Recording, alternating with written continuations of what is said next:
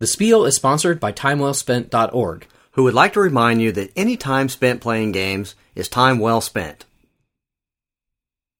From their padded cell in Indianapolis, Indiana, this is The Spiel, A show about games and the people who love them. episode 40. The board game at the end of the universe.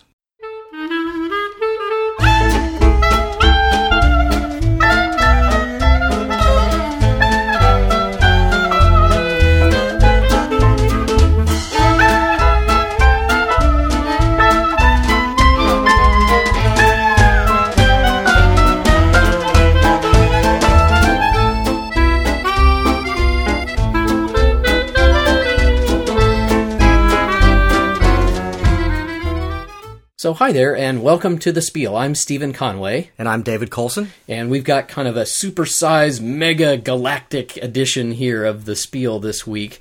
We knew we were in for it, and we had to just bite the bullet someday and cover a, a big, long, rainy day, take all day, all year kind of game, and, and it's finally come here in episode 40. Twilight Imperium 3rd Edition.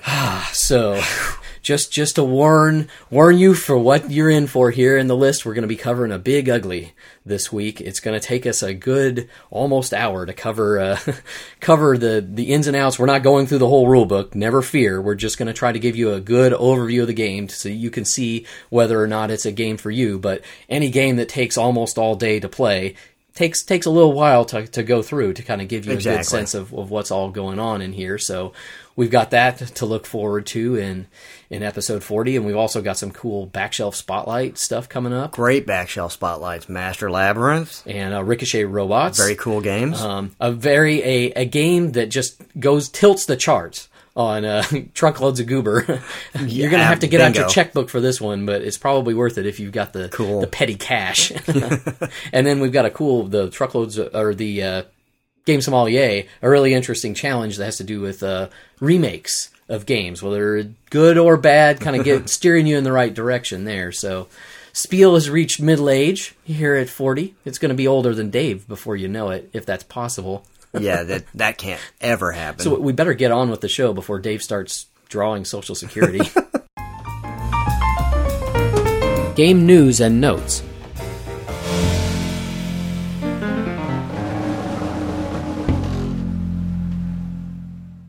Well, welcome to News Notes, everybody. Uh, got a couple things of interest this week for you guys. I have a local listener, David Schuth, who sent me some really cool information about StarCraft, the board game. This is kind of freaky. Fantasy Flight is actually launching an organized system for pre-ordering games and getting promotional stuff with it. And this applies to just brick and mortar stores. It's kind of wacky. You go to Fantasy Flight's website and they have a little page on there where you can sign up, put your name in, and pick a store near you that you would like to pre-order the game from. And Fantasy Flight will take care of sending your information to that store so the store can order it and then contact you when it comes in pretty freaky. And the benefit is that you're going to get some promotional goodies from it. Um, Dave says that he thinks the promotional goodies are three different pieces of artwork, one poster and two smaller prints, all that I believe come from the upca- upcoming release of StarCraft 2, the hmm. video game. Oh, okay. So if you're into that, that's kind of a cool way to get some of that stuff. I it sounds like a strange kind of thing to be doing. So Yeah. I'm I'm not going to judge. I mean, because you've been able to pre-order stuff online forever. Yeah. You know, and with last week talking about the price that we saw on StarCraft, now all of a sudden they're setting up this funky pre-order thing for brick and mortars. Seems like it's all connected some evil, weird way. Well, there's an interesting. I don't know that you've been keeping up with the forums, but we have an interesting discussion going on there. Edmund Hack uh, posted he was wondering whether you were referring to the Supreme Court decision Right. that came down earlier this year that seems to allow businesses perhaps to what what I would define as price fix Absolutely. their products to favor or prejudice uh, their business towards brick and mortar stores and against online retailers in some cases. At least that's how it plays out or may play out in the, the board game universe. And there's, there's an interesting discussion going on back and forth about this on our forums. Uh, I definitely come down on the side of thinking that it's a very misguided uh, policy by any game company that decides to really be aggressive about that. Because right, I, think, think it, it would be a big big mistake. In the short term, it seems like to me that they might gain gain some profits in the short term, but in the long term, trying to you know shoulder out online businesses is like you know putting your finger in a dam that's leaking when the flood is already well, already think, up to your neck. It's it's online businesses are here to stay. Right, exactly. And I, historically, isn't it? That, I mean, there's only been a handful of products and companies that have been successfully able to have products that they price fixed and are still hot. Yeah. Other things just went fine. You're going to make us all.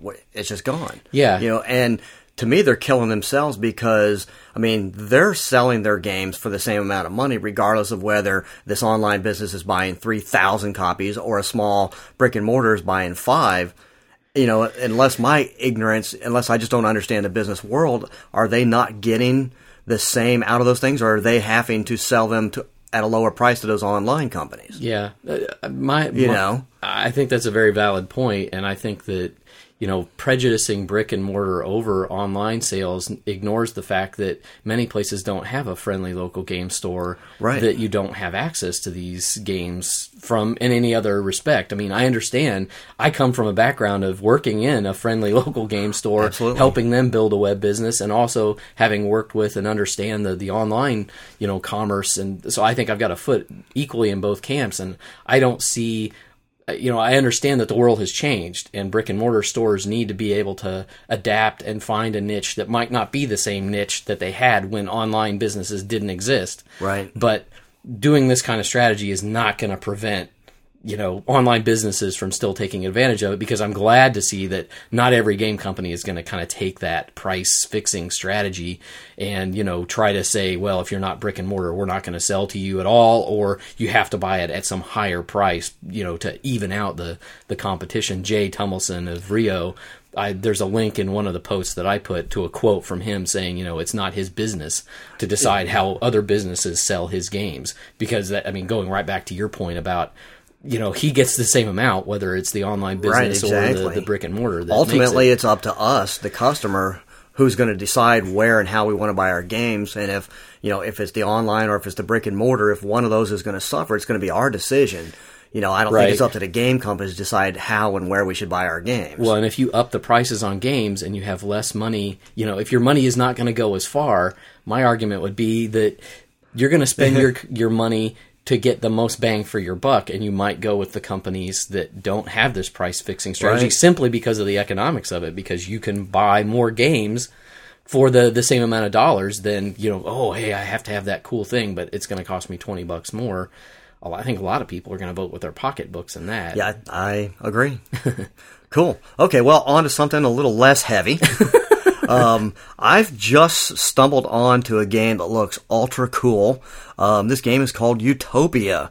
It was originally supposed to be out for Essen, but unfortunately something's holding it up, so we're not exactly sure when this is going to come up.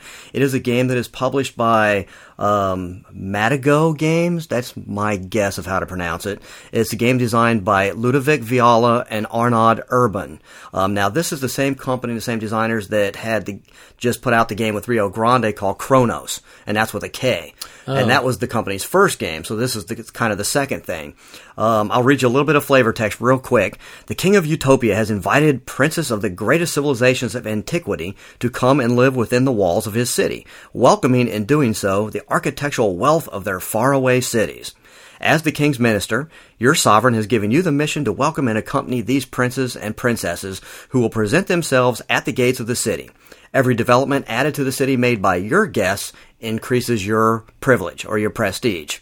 So it's kind of a civilization building thing, but with all Euro mechanics. I don't see like any little military troops or any stuff like that. From what hmm. I read, it looks to be all Euro.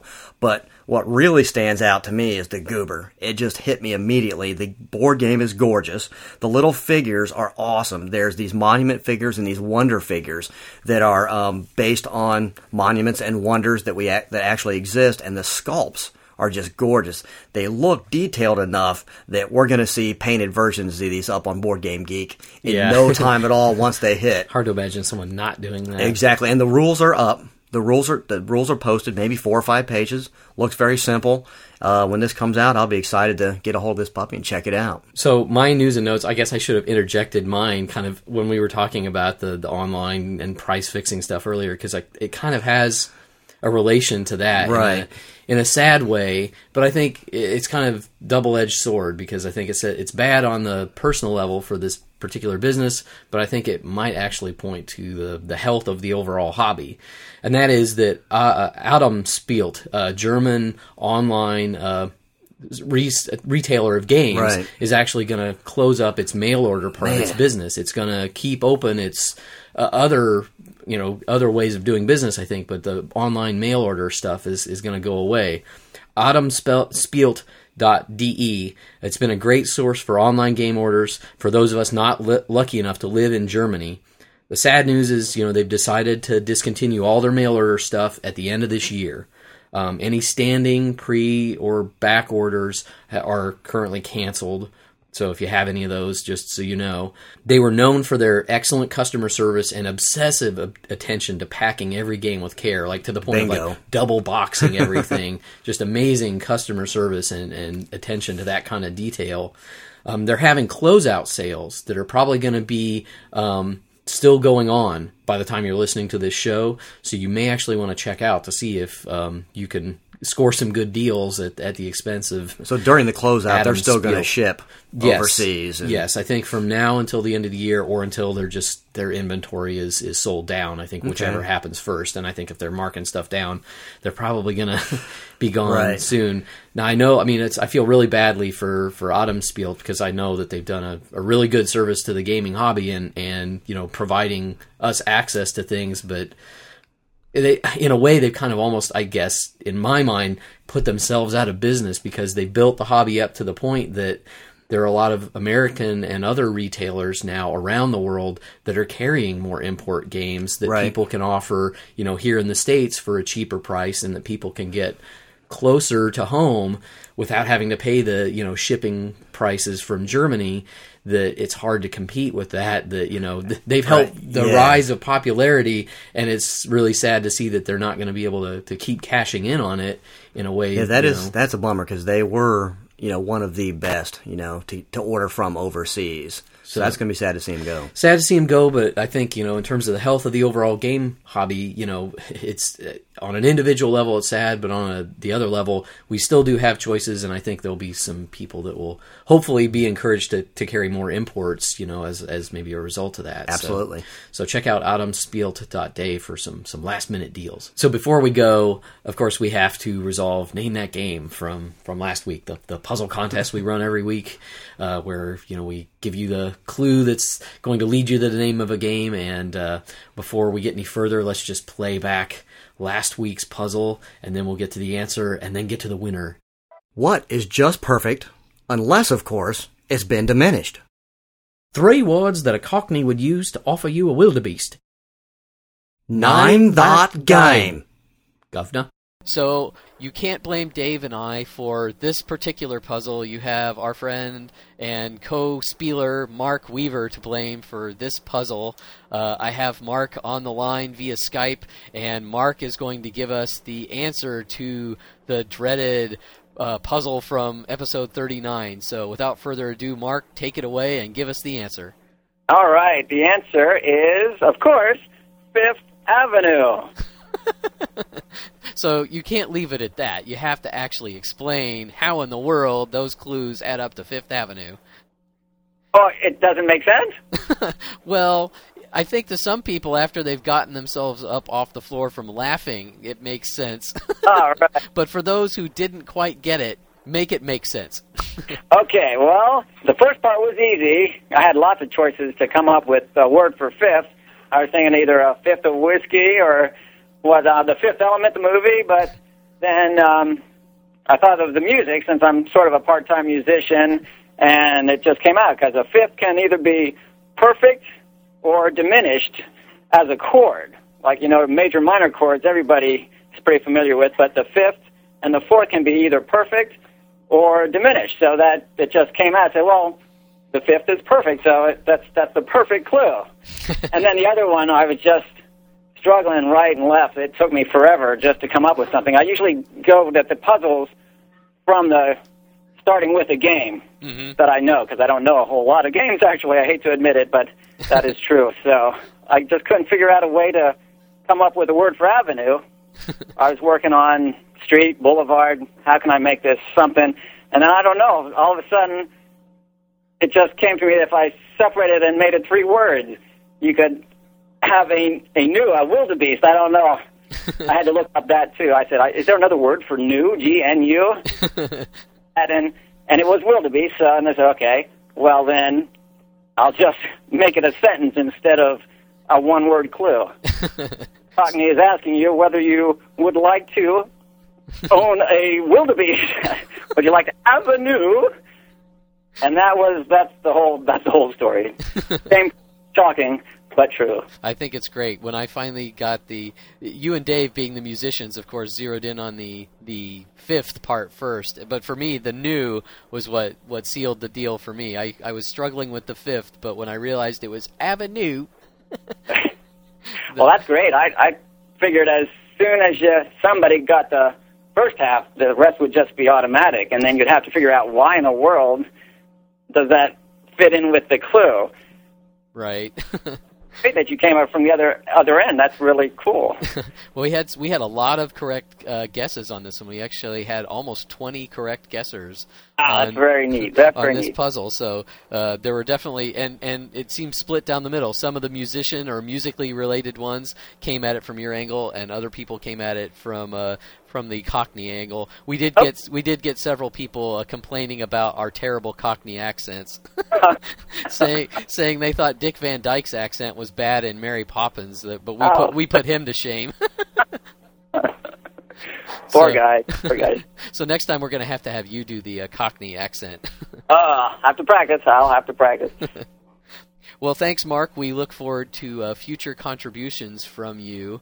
And, okay. And uh, we we plan on uh, actually including you in the mail uh, with your puzzles from now on. So you're going to have Mark at thespiel.net, so you can torture people with uh, with their guesses during the when the clues are actually you know going on each episode.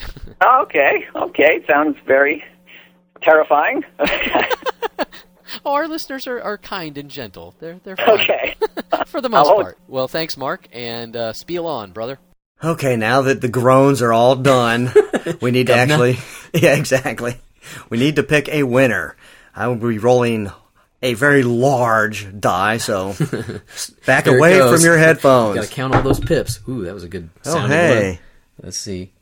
Ta da! Uh, Philip Hoffman is the winner of the Name That Game contest for episode 39.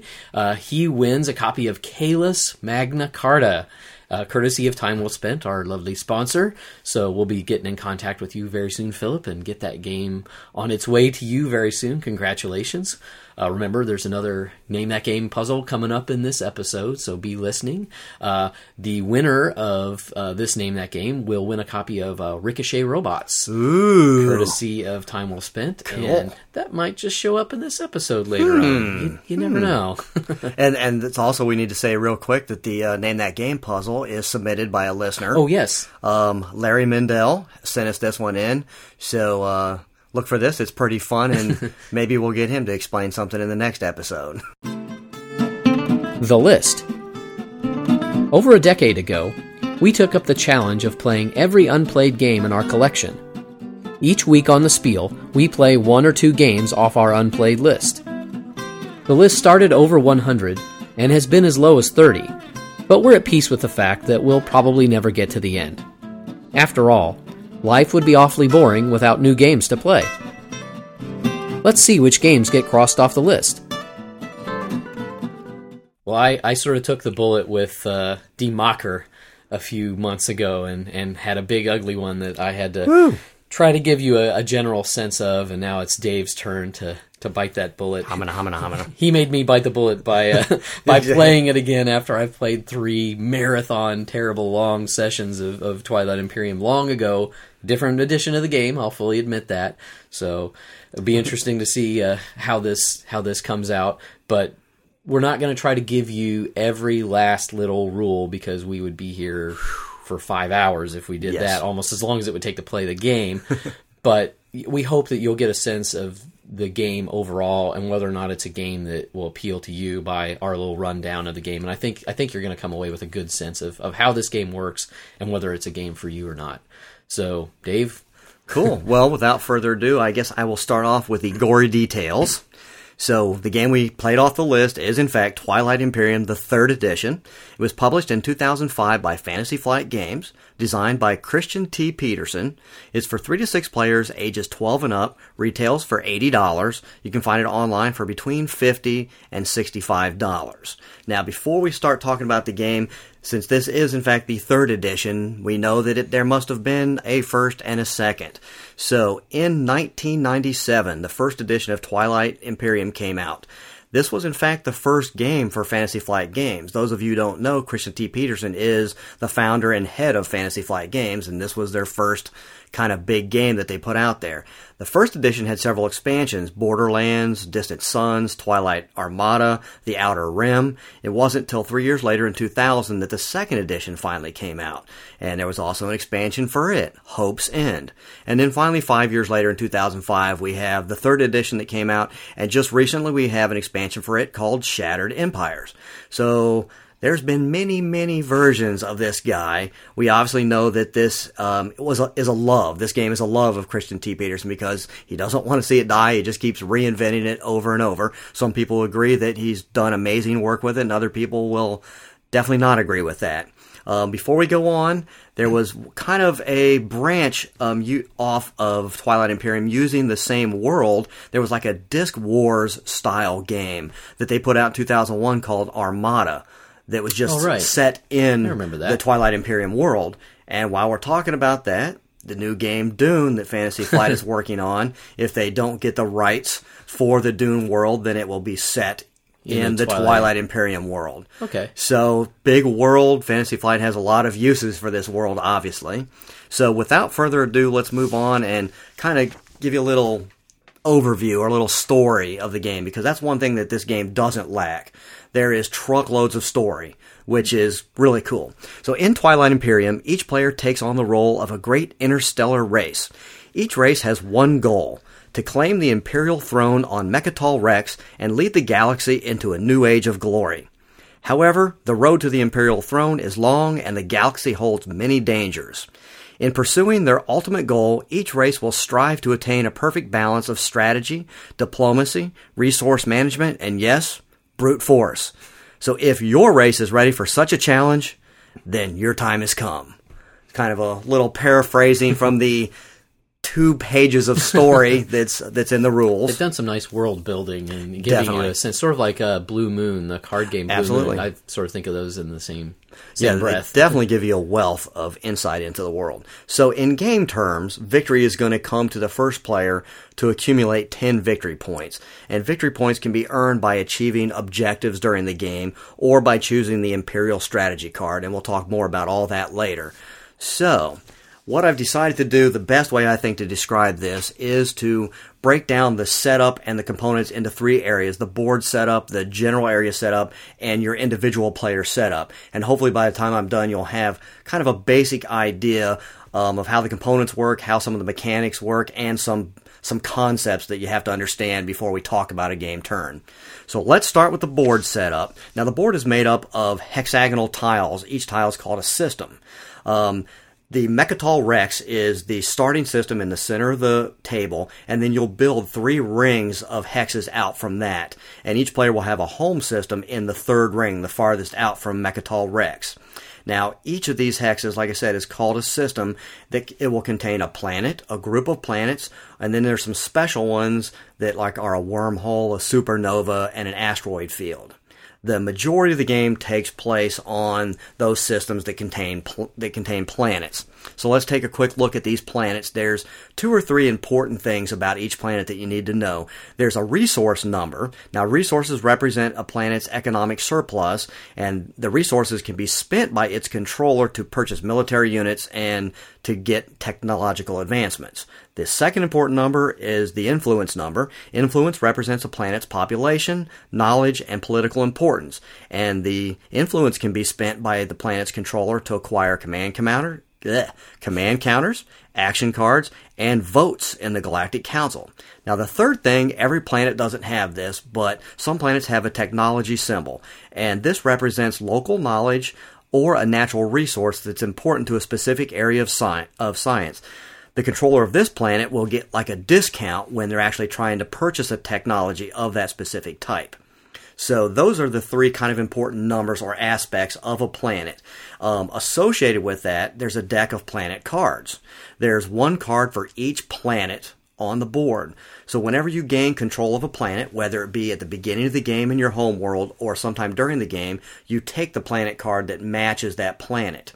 Um, That's Any- more of like a bookkeeping thing because Yeah, the, the board's going to get so big that you can be like, now what what, What does that heck? planet have on it? Exactly. Without having to move all of your stuff off the tile, you can easily see. You can easily see which planet you have and what um, influence and resources you have available to you. Now, during the game, the mechanic, the way that the planet cards work, are if you spend the resources or influence of a planet, you'll turn the card upside down to show that that planet's been exhausted for this current turn. At the end of the game turn, all those will be turned face up, um, refreshed, and you'll be able to use those resources and influence for the next game turn. So that's pretty much it with the board, except we actually did. I don't know why we were silly. We went ahead and threw in the optional rule of distant suns when we played, and this adds domain counters.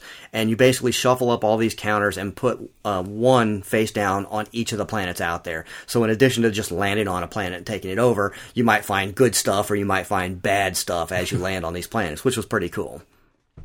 So let's take a quick look at the common area setup. Um, this is pretty much you've got a deck of action cards in here, a deck of political cards, um, the victory point track, um, the strategy cards, which Steven's going to talk about in a minute. And I really don't call them cards because they're more of little boards. Yeah. they call them cards, but they're definitely not cards. Um, the one thing I will ta- take some time to spend uh, talking about is the objective cards. Since the objective cards are kind of how you score the majority of your victory points, there are 10 stage 1 cards and 10 stage 2 cards.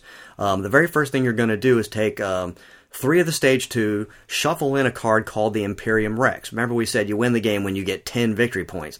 However, the Imper- Imperium Rex card is a card that, if it's drawn, will end the game prematurely before somebody may have a chance to get that 10 points.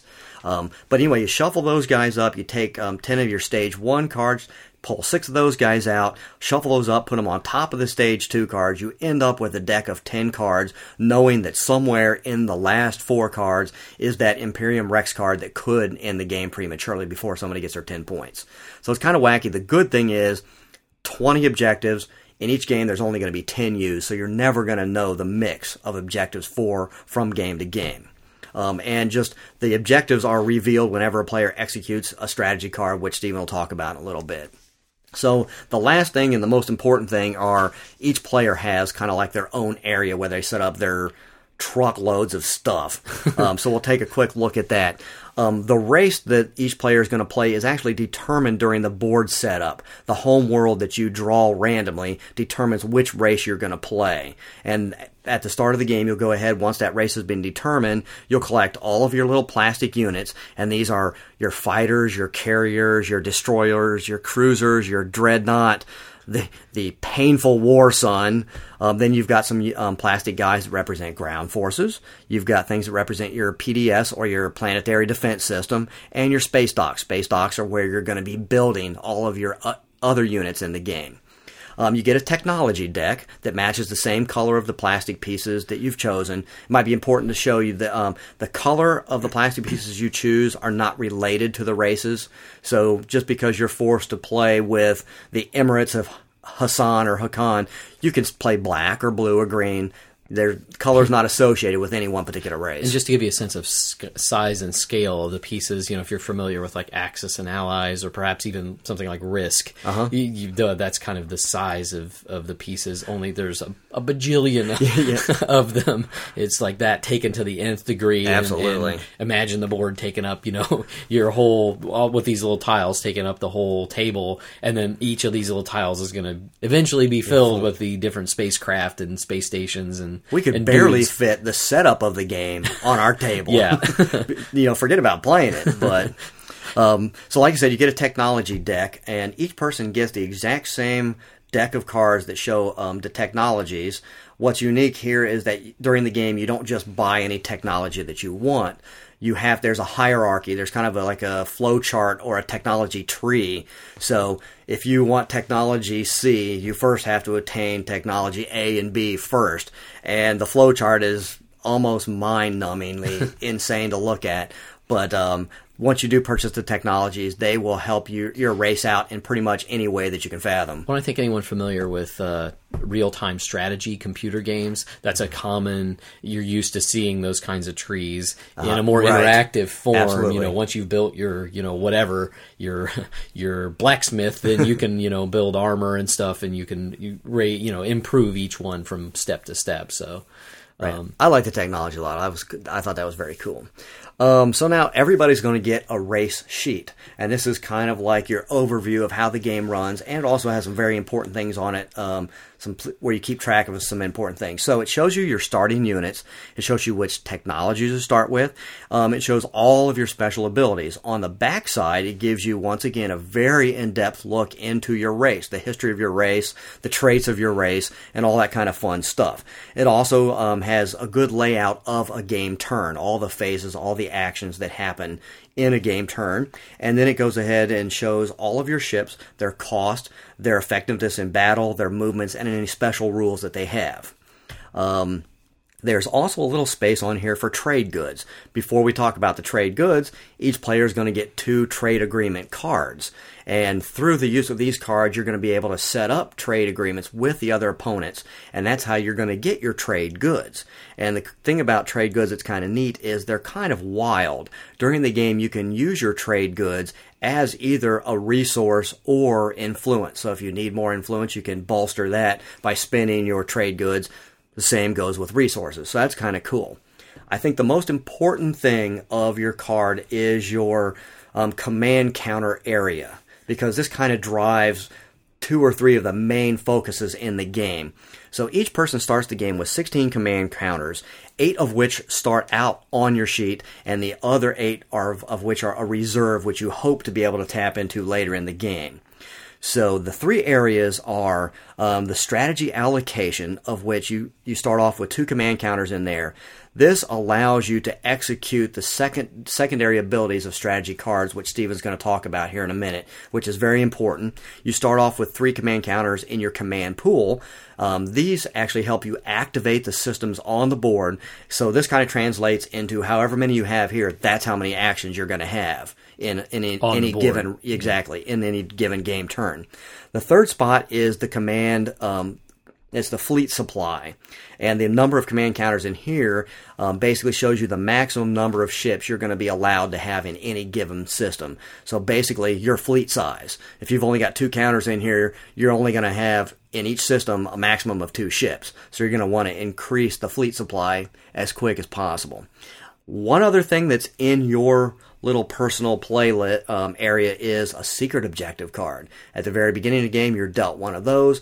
You can earn victory points from it, but nobody else knows what it is, and you're the only one that can complete it. So there's the three setups, kind of the board, the general area, and your little private area, which, like we said, takes up yeah. an entire table easily. Did you mention in detail the the special abilities that each of the races on the cards too? Because that kind of is that really the only place that that information is is listed? The only place that information listed is on the okay. card itself. Exactly. So if you need, if you can't remember what makes your little group, because each each little group has you know something. Right. There's warmongering races and tr- races that you know enjoy um, a wealth of trading. So there's all kinds of cool special abilities, and there's um, in terms of replayability. I mean, that gives exactly. You, know, you might not play the game the same way depending upon which little alien race you know you end up with. Exactly, or start the mix game. of races, exactly. Right. So I think that covers pretty much the setup and kind of gives you some of the ideas that the game has. So we'll kind of tackle a game turn. A game turn is divided into three phases. You've got the strategy phase, the action phase, and the status phase. So I'm going to go ahead and turn it over to Steven and kind of let him give you the strategy phase. Yes, it's a very important uh, part of the game because it, it, in large part, dictates how the rest of the turn is going to play out by the decisions you make in this phase. So, uh, your main goal in the strategy phase is to choose one of eight strategy cards. Your choice is going to determine your special ability for that turn and the order of play for the rest of the round. Uh, there are eight strategy cards, and I'm going to list them in the order that dictates the, the turn order from here on out. And this is so this is the eight in order: initiative, diplomacy, political, logistics, trade, warfare, technology, and lastly, imperial. Uh, the person who controls the speaker token from the previous turn is going to select the first strategy card. The player to the left of the speaker is going to pick next, and so on.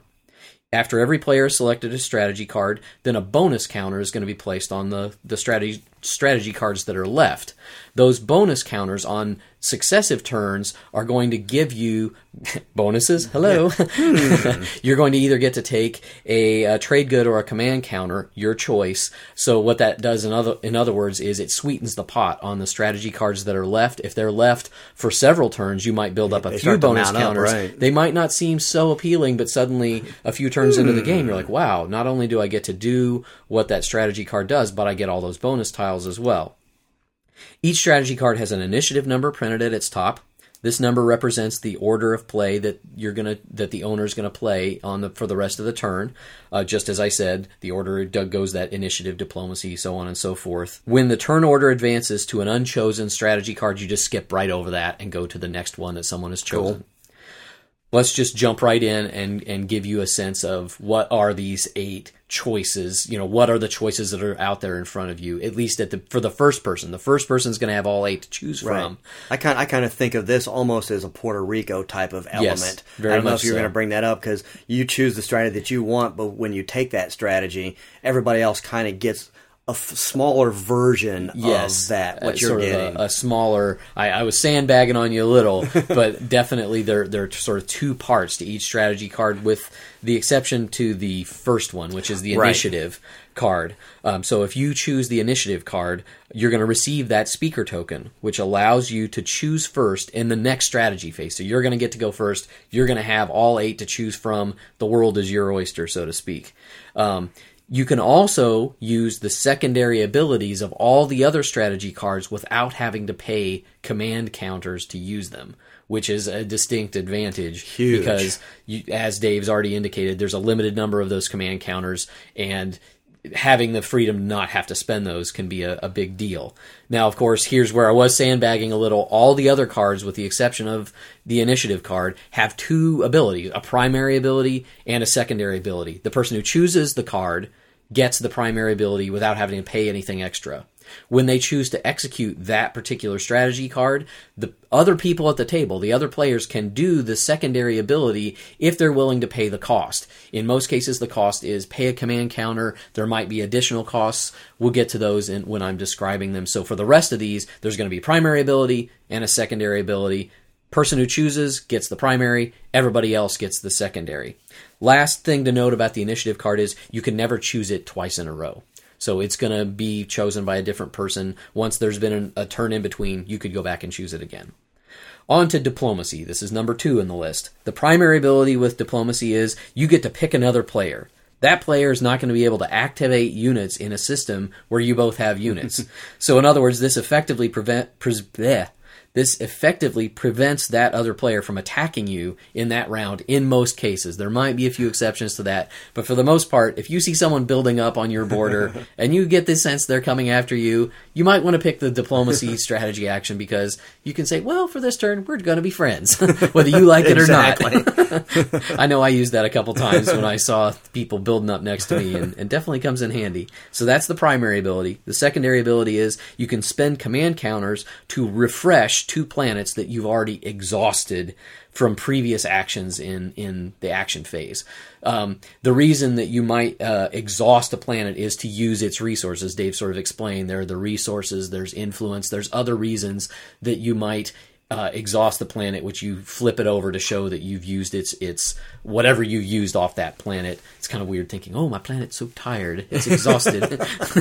but you get the idea. You could use this this secondary action to bring those back into play to use their resources twice, or you might be able to immediately use a planet that you've just taken over because usually when you take over a planet, it's going to be exhausted. Exactly. Uh, so that's number two, diplomacy. Number three is political. The primary action is first you're going to receive three of the action cards that Dave's mentioned uh, and one command counter. Then you're going to flip the top political card over and resolve it with some sort of vote. After the vote, you're going to look at the top three political cards and kind of stack the deck for the next political round. You're going to get to pick one of those three, put it on the top, so you get to know what the next agenda that's coming up is, and you put the other two at the bottom. Now, I'm going to take a little aside here and talk about the politics because cool. this is a really fun aspect yeah, of the absolutely. game, I think. There's this political deck, and there are two main kind of agendas. Most of them are going to be either laws or elections where you elect a certain person to a particular title, which might gain them benefits, or in some cases, someone's like, "You better not give me Exactly. that title because I don't want any part of that. That's really bad for me." It's going to be a simple majority vote. You're going to uh, each player at the table is going to have a certain number of votes based on the race they play, the number of planets that they control. A number of variety of factors are going to add into determining how many votes you have. But there's this sort of meta game where you flip it over, you read out the law, which might be, you know, everyone that has more than three ships in any system has to disband them because, you know, an era of peace has swept over the, the, the land, and that's the law. Well, everybody gets to decide whether that law is enacted or down. So there's this discussion period with wheeling and dealing. Uh, the votes start to the left of the speaker. You know, it's sort of like being the speaker of the house or whatever. You're going to be the last person to cast your vote. Uh, in some cases, if you have a lot of votes, you may be the one who swings the, the vote in one direction or the other. But it's a really fun social aspect of the game in terms of uh, they're they're very chaotic. It's an element of chaos that all Absolutely, these yeah. cards bring into the game, and sometimes it's going to be to the benefit of certain players and to the detriment of others. And uh, the wheeling and dealing that goes on around there, uh, bribing people to, to use their votes for Right. one thing or another, is is really fun aspect of the game. So that's the political strategy card. Uh, the primary action, all this is going to happen if someone picks that. The secondary action is that you can spend a command counter to draw one of those action cards, which again are going to allow you. They're going to benefit you usually in a kind of a one use only kind of thing. You know, they might aid your ships in combat for a particular round or make you re-roll or th- there's a, just a variety of things. I'm not going to go into all those cards, Right. but there's a ton of them. They're kind of rules breakers and they're definitely good to have a few of those stockpiled Yeah. in your uh, in your little uh, can of worms. uh, so that's number three, political. Number four is logistics. The primary ability is you're going to get four command counters. Now remember, we've already seen you're spending all these command counters to do the different things in the action phase, but also to do these secondary actions on all the strategy cards. So if you do the logistics thing, you're going to get four of these command counters from your reserve that you're going to be able to allocate, you know, right away to do all other things. Um, the secondary thing, you're also going to be able to get command counters, but you're going to have to pay for them. Um, you're going to have to spend influence, uh, which are on your planets. Each planet has a certain amount of influence. You can exhaust planets for every three influence worth of planets that you exhaust. You're going to get one command counter, and uh, that's definitely going to be to your advantage. Yeah. It's one of the few ways you're going to be able to recoup and, and add to your stash. So when that logistics turn comes up, I bet you're going to probably need to take advantage of that more. I think often one of the think. one of the toughest strategic parts of the game was managing your command ca- counters. That's Yeah. it was pretty tough and very important, especially if you're if you're going to win. Yeah. Uh, on to number five, trade. You have two choices for the primary ability. Choice number one is you get is sort of pro trade. You get three trade goods. Plus, you're going to get any trade goods from existing trade uh, agreements that you have in place, and then you can negotiate or approve trade agreements between you and other players, or between other players themselves. But you get the veto power. You can say, "Oh, I don't want that one to happen," or "Yeah, go ahead." Uh, so that's pro trade. If you choose option number two as the primary, you're anti trade. You dissolve all, trade, trade agreements that are existing, and poof, they go away. And it's going to really cost people if uh, if they were counting a lot a lot of income from their trade. The secondary ability uh, which is what everybody else is going to get to do, is you spend a command counter to collect trade goods for any open trade agreements you have. And remember, like Dave said, the trade goods are the things that you're going to use as kind of wild cards to build technologies and, and have other uses in the game too. On to number six, Warfare. Of course, what would a Galactic Conquest game be without Warfare? The primary ability is you get to remove a command counter from the board and place it back in your command pool for reuse at your discretion. So what this means in game terms is you could activate a system twice. You could move a fleet twice. In other words, it gives you a ton of flexibility in the action phase to do things that might that other people aren't going to be able to do Yeah. with their their armies on the board. Very advantageous if you're about to go into battle to have that warfare on your side. The secondary ability this one's very, very situational, and I'm not going to go into super amount of detail. You can choose to move a cruiser or a destroyer into an adjacent empty system, and then spend a command counter to activate those systems. Without going, Dave's going to get into the combat stuff in a little bit. There might be a situation where you need to immediately spread out your forces and be able to do something with them. If that happens, you could use the secondary ability and do that. Number seven is technology. The primary ability is you're going to get one technology advance card for free, provided that you have all the prerequisites required for that thing. So, in other words, you can't go from you know bear skins and stone knives to uh, atomic bombs without having the things in between. Uh, but the cool thing is it's free. You don't have to pay. It's the secondary thing you have to pay to get the technology. You can spend one command counter, and then for every eight resources that you spend, you can buy a technology card, again, provided that you have the prerequisites for that particular technology. And the technologies give you all sorts of advantages, allow you to build other units, and expand your empire in, in different ways. Last but certainly not least is the Imperial strategy card. The primary ability is you're going to flip that top objective card that Dave explained how you're setting up. These objective cards are going to be things that will allow you to get victory points like, oh, you must control five systems other than your home ones. The minute that you do that, you're able to, in the status phase at the end of the turn, oh. you'll put a little marker on there and you'll get the victory points for that. So that's one way you're going to get victory points. The other way you're going to get victory points is by choosing this Imperial card itself. After you've resolved the objective card, uh, you're going to receive two victory points. Boom. Uh, right then. Uh, and remember, the name of the game is to get 10 victory points. So that represents 20% Yeah.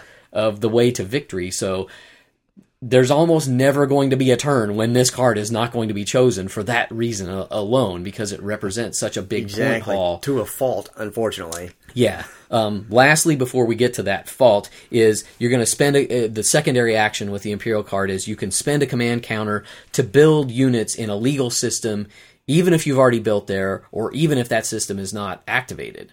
So that's that is huge. Yeah, that you is- could definitely suddenly pop up uh, with new units where you might not have expected to have units, or they'd gotten trashed by having a battle earlier in the in the action phase.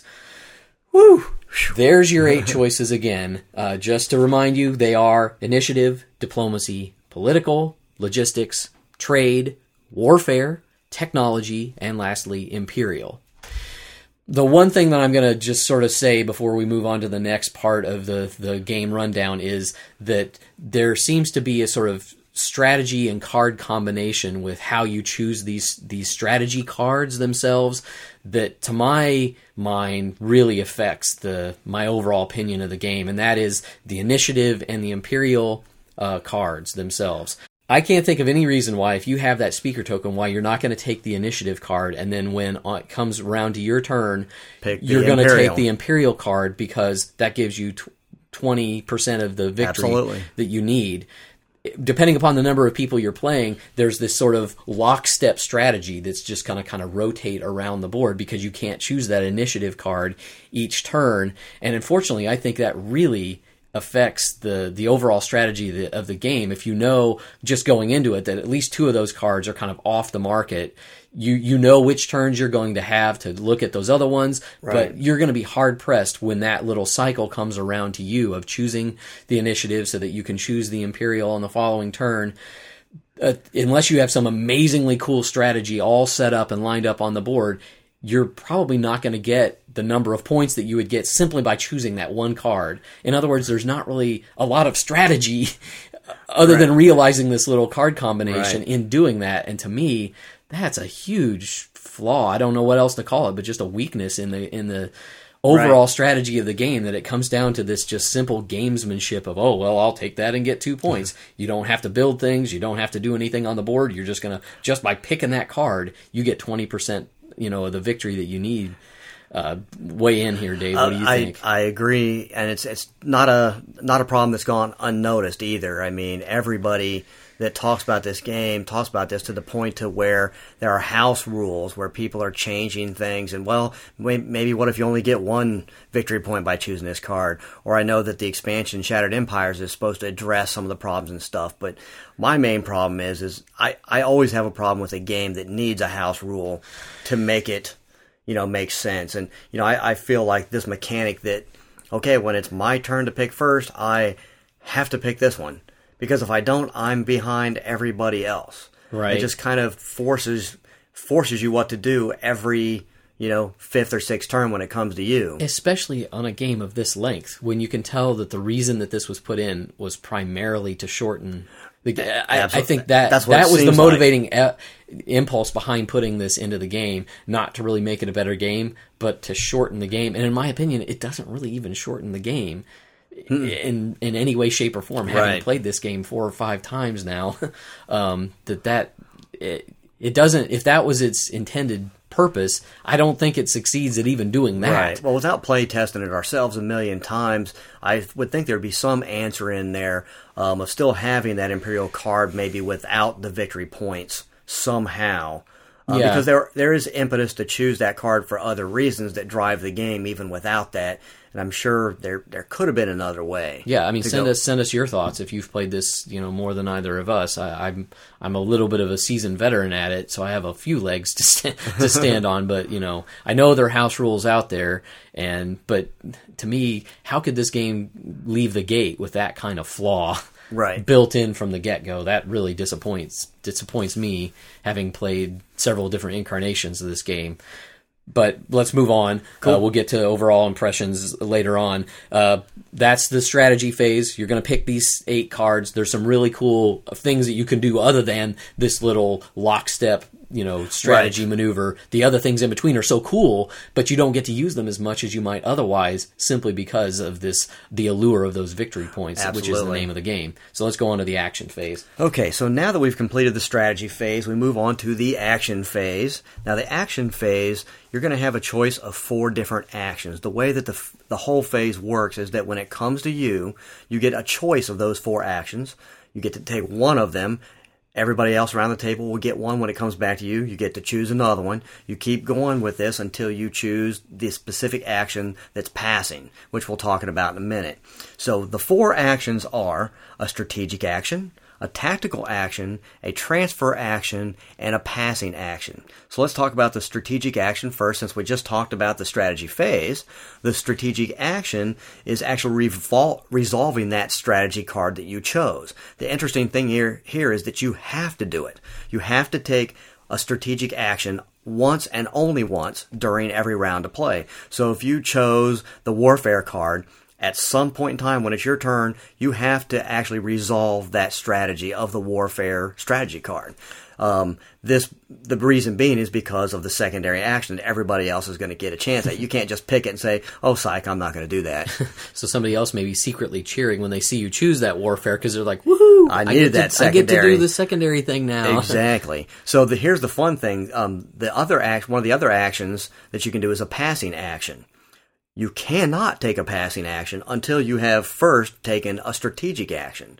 So you can't just opt out of the whole round and say, forget it, I pass, I don't want to do anything.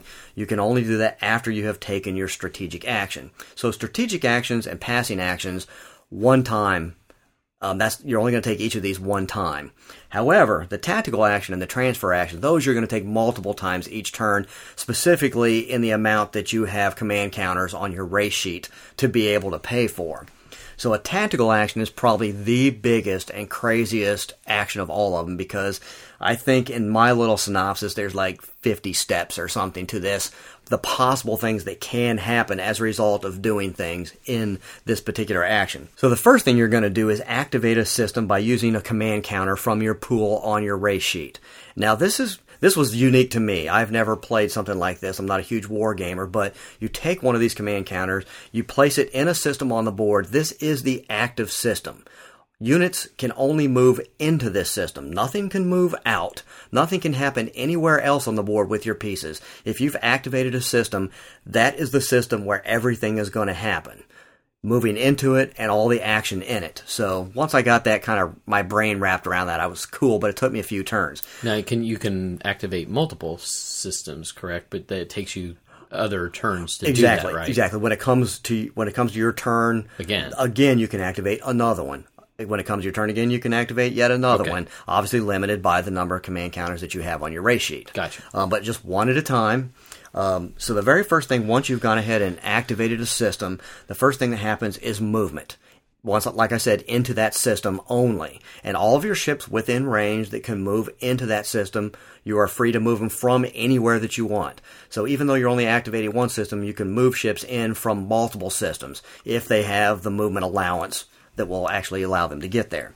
So once you've done all your movement, then you deal with PDS Fire, which is the planetary defense system. When you activate a system, all planetary defense systems within range of that activated system can fire.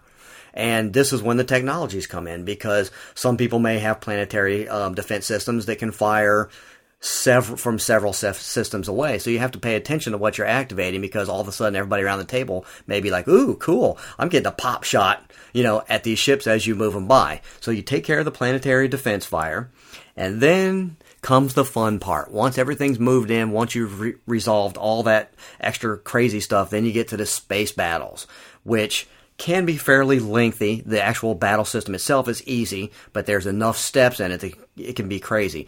So before you start combat, there is just a series of things that can happen before combat. We won't go into any of those because there are many of them and they're all very situational, Situational, yeah. exactly depending upon what happens. So once you get to the point where actually you're going to um, have the battle, the very first thing is that you announce withdrawals and retreats, which I found interesting. Before you even have that first round of battle, you have to announce whether after this first round, I'm out of here. I'm just wanting to come in, take a pot shot, and get out of here. If you don't announce a withdrawal, then your um, opponent can announce a, wi- a retreat. So that's kind of cool. So once you make those, uh, did I just say retreat? Yes, you did. What the hell is a retreat? I don't know. I'm I'm thinking of Halloween. I'd like something with a treat. Tree. knock knock. Okay, I'm possibly gone insane there for a small moment. But so after you announce your withdrawals and your retreats, then you're actually going to go ahead and do the battle itself. The battle is simultaneous, so both both players are going to roll dice. Each unit that you have has a battle value, and all the dice in the game are ten sided dice. And like we'll take for example, the dreadnought has a battle value of five. So to actually um, incur or to give damage to your opponent, you're going to need to roll a five or better on a ten sided die. So it's really simple. Um, at the end of the battle, if um, there's any um, units left on either side, then you go ahead and deal with the withdrawals and the retreats and all that. If you didn't do either of those, then you have yet another round of battle. And this happens until there's only one side. It's always a battle to the death. Either run away or battle until there's only units of one player's side in that particular system. So there's tons of other stuff with battling that, like Steven said, if we go into detail, we'll be here all, all night. So we'll move on to after the battle, we have planetary landings, which is the fun part, because you can either have a friendly landing, a neutral landing, or you might have a hostile landing. That's all dependent upon whether there's enemy troops there, whether there's still one of those domain counters there that you might have to turn over and find out. So and then, of course, once you land, there's there's a chance of causing or having to deal with invasion combat. Because if there's other forces there, you're going to want to beat the hell out of them. it's pure and simple. And once again, there's a whole bunch of things that can happen before this combat happens. Totally crazy. Once you've figured all that out, you go through the dice rolling, which is exactly like with the ships, but you're just dealing with the troops down on the planet. It's kind of the similar system. It's just one is in space and one is One on is the on the ground. ground. But the, Bingo. The, the steps that you're going to go through once once you've kind of learned it once, you're going to apply that again to the next. Right, exactly. And I. I think this was for us more mind boggling than others because we went ahead and dumped in a handful of the optional rules, which bring in extra things that can happen before battles, whether they be in space or on land. So we were dealing with those, which was kind of crazy. But anyway, once you've um, determined that, obviously, you're going to end with the planet being in control of one player. And if this causes, like if I take a planet away from Steven, then I'll get his little planet card from him. And like he said before, it's going to come to me exhausted, and I'll have to wait till next turn before I can utilize the, The resources resources, and influence. influence from it. So um, once you do that, then finally, when you get to the end of the step, um, you actually have a chance to produce units. And you can only produce units um, in the system that you just activated if you have a space dock there. And if you have a space dock there, then you can build pretty much anything you can afford by using those resources and everything else. Um, and that's pretty much it. That was that went by pretty quick. In the game, in the game, the tactical action the- didn't go by nearly that this quick. This is the kind of meat of the game. The Right. strategy is where you're going to really think for a while, but it's not in terms of time. It's not going to take that long. Exactly. The action phase is where the most of the game Exactly. That's where it's going to be crazy. So that, in a nutshell, is pretty easy. You're going to activate a system, move your stuff in, have your space battles, land on the planet, have your planet battles, um, and then at the very end, you're going to have a chance to produce some units in that system. And that's pretty much a tactical action. So now moving on to the transfer action, it's a very mu- it's a much smaller action. And what it is is it's allowing you to activate two adjacent systems. Since you can only move stuff into a system that you activate, it's really kind of hard to flip flop units and kind of organize your stuff. So you'll go ahead and use a transfer action for this so you can, you know, move some from one place to another and then one from another to an you know into adjacent systems. I had an extremely difficult time keeping that oh, straight in my head. It, it's not. It's counterintuitive. I think I go even that far as to say, even if you're familiar with some war games and things, that I- I think just it was the an way action the that was- way it's worded is Yeah, just would- very difficult. Once you get it, it's not that hard, but just getting it that initial time Exactly, because it's took me a long virtually it's virtually the same thing as a tactical action without the battles. Mm-hmm. You're looking to just kind of remaneuver your you know ships and reposition them because at the end you still get a production phase to where you can build stuff. You can only do it even though you're activating two systems in the transfer action. You can still only produce from one space dock in one of these systems, so you don't get that benefit. But a lot of times you'll you'll find that um, taking a tactical action is very limiting in what you can do with your actual units. So after a few turns, you realize, man, I'm going to have to take one of these transfer actions just to kind of reset up Yeah. and get everything deployed where I need it because it's just too expensive to re- rely on tactical actions to do that for you. yeah, it's kind of the setup. You probably use those in the setup, and then on following Right. turns, you're going to use the tactical ones to do the actual Exactly. battles. So, like I said, smart. yeah, I wasn't very smart in this game. so, once again, the action phase has the four possible actions: strategic action, tactical action, transfer action, and a passing action. Um, and most most times, you're going to, like I said, you're forced to do a strategic action. You can't pass until you do, and then you'll take any number of the other two mixed in. based on your command Ex- exactly. Once once you've done that and everybody's passed, then finally we have reached the promised land. The status phase. the end of a, the end of a turn. We, won't, we won't talk about how long our first turn took us. oh yes, we will. so the status phase, uh, when compared to the rest of the phases, is extremely straightforward. Um, most of the game functions are basically just kind of reset and refreshed to, to kind of prepare you for the, the next turn that's going to come up. Um, basically, you're going to kind of go down this checklist. You're going to um, see if anyone qualifies for either public or secret objective cards that have been laid out. Um, you're going to repair damaged ships. You're going to remove can- command counters from the board. Um, you're going to refresh the planet cards to show that they're active and ready for the next turn. Um, you're going to receive one action card and two command counters fr- um, from your pool, so that you can uh, you'll have a little something to do in case you didn't spend anything to get more, which is definitely part of the strategy of understanding when and how you need to replenish those Absolutely. command counters. Um, you are then going to redistribute the command areas and then uh, return strategy cards to the metal so that everybody has the you know actions out there to see what they can do. Um, and that's basically what you're going to do. Basically, it's just a bookkeeping. Right, exactly. In in a nutshell, it's bookkeeping. So uh, basically, it's not a simple rinse and repeat, but you do get the idea. It's strategy phase, action phase, status phase. Pick your strategy card. Do a bunch of things that use command counters on the board and and the strategy things. You're going to do a little bookkeeping at the end, and then you're going to start the turn again by choosing strategy cards. That's kind of the flow of the game. Uh, once the game's underway and you've had several turns around the board, uh, you're going to get to the point where someone's going to actually win the game. How does that actually happen? When you advance your control marker to the 10th step of the victory point track, you're going to gain the power you need to claim the Imperial throne on Mecatol Rex, unless during those objective cards, remember there's the Imperium Rex card that can come up that will immediately un- end the game under certain uh, conditions. If they've been met, that's the game's going to end, and you declare the winner based on those conditions on the Imperium There's, Rex. there's also two other objective cards that make it end early. I think there's a supremacy and a domination card that if you meet the requirements for those cards, you win outright. Oh, Boom. okay. You just win outright. And of course, there's a good chance that those cards might not be in the mix because remember, only half of the objective cards are going to be in any given game. Right. Um, and remember, during the, the status phase, one at a time in that same player order that was been determined, Right. players are going to qualify for the objective cards that are already laid out, like the, the ones where we were saying, oh, you've got five planets that you control outside your home system. So you're going to go from the player to the left, or the speaker first, and then to the left. Oh, I get to put my counter on there, and that determines victory.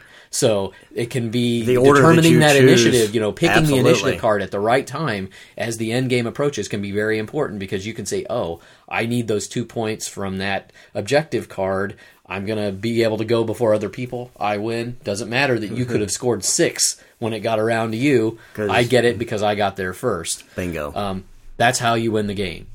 I wouldn't know how to win the game. I wouldn't either.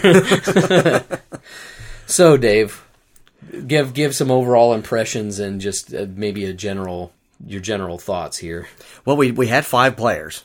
The game is primarily designed for six, but they do have rules for layouts and stuff for five players and all the way down to three, I believe. So we had um, five of us playing, and I'll be honest with you from the get go, um, I believe that I was the only one that found any redeeming qualities in this game. I don't think anybody else liked this at all. It took us about seven ish hours. Seven to eight. depending Seven to eight How hours to- generous you want to be with our Yeah, yeah, exactly. stops for tequila shots. Yeah, exactly. And, and food. There's true. Um, while I definitely had problems with this game, we already talked about the strategy card problem because I don't like any game that kind of forces you down a certain path. They call it strategy, and then they take the rug out from underneath your feet and say, "Well, but if you don't do this, you're pretty much not going to win."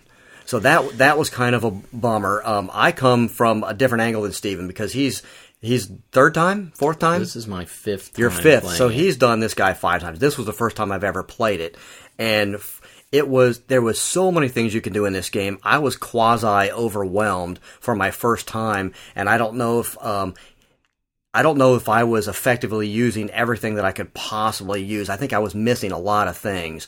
So I, I enjoy this style of game, um, and I'm not sure that it's ever going to come out again just because it's so epic. It's really hard to get an eight hour block of time and six people together to do this. And they have to be, obviously, from Steven's point of view, six crazy, insane people um, to play this. But um, I, I liked all the, I loved the blend of Euro game meets um, traditional American style game, you know, where the American style you've got the units and you're out there, you know, beating people over the head with your ships, and then the Euro mechanics come into play with choosing the strategies, you know, and doing the resources and tapping your planet cards out and stuff like that. I love the meld or the blending of these two particular types of mechanics. I thought that was really cool. Um, I, I- wish it was just slightly streamlined, but there, there again, I think that's a personal opinion because there's no shortage of people who really, really like this game. So, you know, there are people out here who, you know, who don't mind sitting down for the five hours. I imagine it can be trimmed down to five if everybody's, um, if you if you're playing with well-versed. people who've all played before, I Right. think perhaps you could you could get it in in four to five hours. If And- you if you really know the the decision trees, basically, with all the different exactly. aspects of each phase of the game. That's what I felt every time I got to an, one of those aspects. I think I only was remembering, you know, one of my four possible choices, so I was cheating myself out of all the options just because it's there's so much stuff to learn in this game. I think the one the one thing that's really good about this game, really fun, I think you'll agree with me, is the political aspect. Oh, The- yes, you know absolutely. those choices that come up in the interaction between the players. Mm-hmm. That was a hoot. Yeah, yeah, and it doesn't come up often enough, I think, Right. because of that.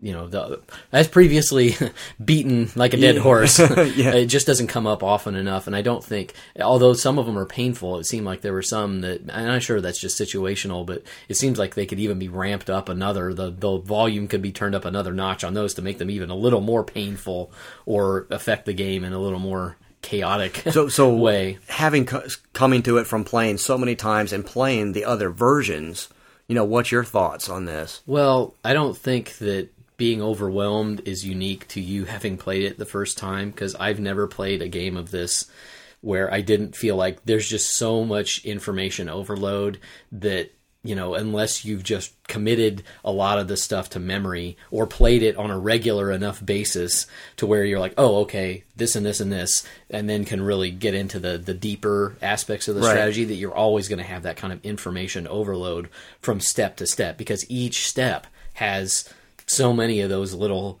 things that you know variables that can come in to affect how you want you know which step or which you know, primary secondary thing you want to choose and and making the right decisions in those times. Now part of that you know is is fun because everybody's kind of on an even playing field Right. with that respect. But you know I I guess I would say I applaud the impulse to bring the Euro style mechanics into this game to try to streamline it, but I think that the impulse and the execution are two completely different things. And while they may claim that this game is streamlined, yeah, okay, great. It went from being a, a 12 hour game. That was the average of the first, you know, several Wow. times that I played was half a day.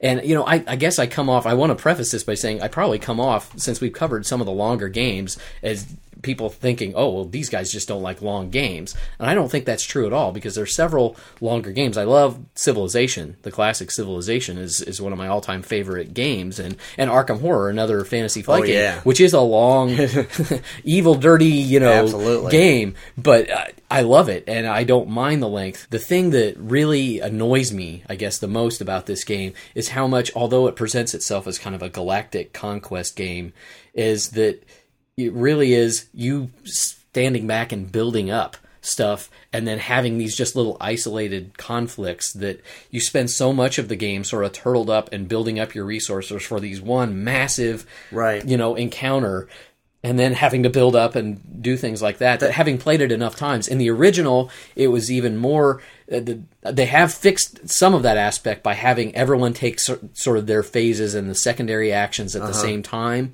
where in the old game you could easily get to the point where you're beaten down but not eliminated and you can see that there's no possible chance that you're ever going to win the game but you're not going to get totally knocked out of the game for like 3 hours Right. and Wow. that that's terrible. That- They've gotten the- rid of that, but still in this game, you're building up, you're building up, and the person who won, I think it was Jason who won. Right. You know, his planets were all decimated. We had, you know, I mean, we could see that he was about to win, so it makes sense that you're all going to try to throw Right. everything you have at him. But it sort of has this anticlimactic feeling.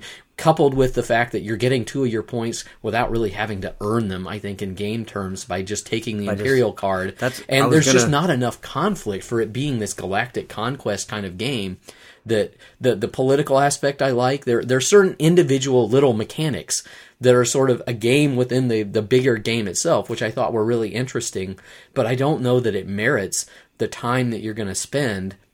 By the end, you could just look back and go, "Oh, well, you got the two points more often than I did, and despite the fact that I tried to get as many points as you could to, to keep up with you, you know, it it just seems broken and too damn long for the, the other for those other enjoyable individual aspects that I'd much rather sit down. If I'm going to play a long game give me civilization or Arkham horror any day that I don't think have as many mechanical issues uh, and and have more interaction uh, between the players than than this one.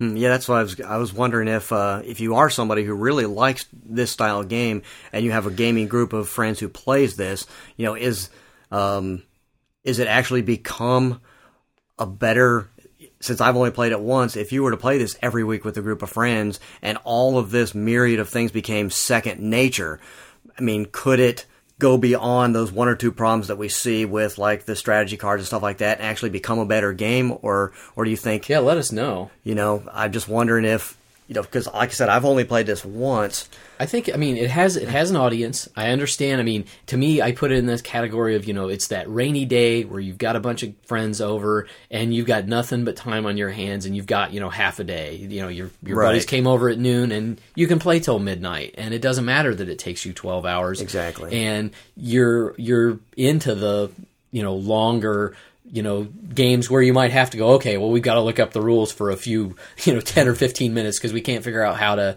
to resolve this thing or like you said if you've got people who already have a command enough of the rules that you don't have to be consulting them as often as that the you know it has its place i can see with people who fit into that category but I would just say caveat emptor that you know the goober is cool and might Right. might lead you down the path to think that uh, you're getting something that is more refined because it is in its third edition than I really think it is. so it's it's your your opinion that it just keeps getting bigger but not necessarily better Yeah, I mean, I think it has improved, but I don't think in the ways that I would want it to have improved. I don't think that those issues were addressed. I enjoy some of the Euro mechanics that were added to it, but I don't think that you know the ones the to me the fact that it is so long and they just threw in an arbitrary mechanic to try to deal with the length Right. rather than re-envisioning the game in a way that would just make the game shorter within the other mechanics of the rules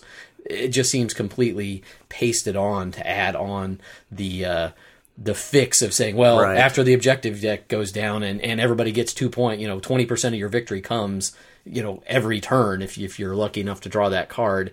That doesn't seem integrated enough into this really interesting world. I mean, the, the fictional world and stuff is is cool, but if you're gonna sort of build it from the ground up again, I think they they missed the boat.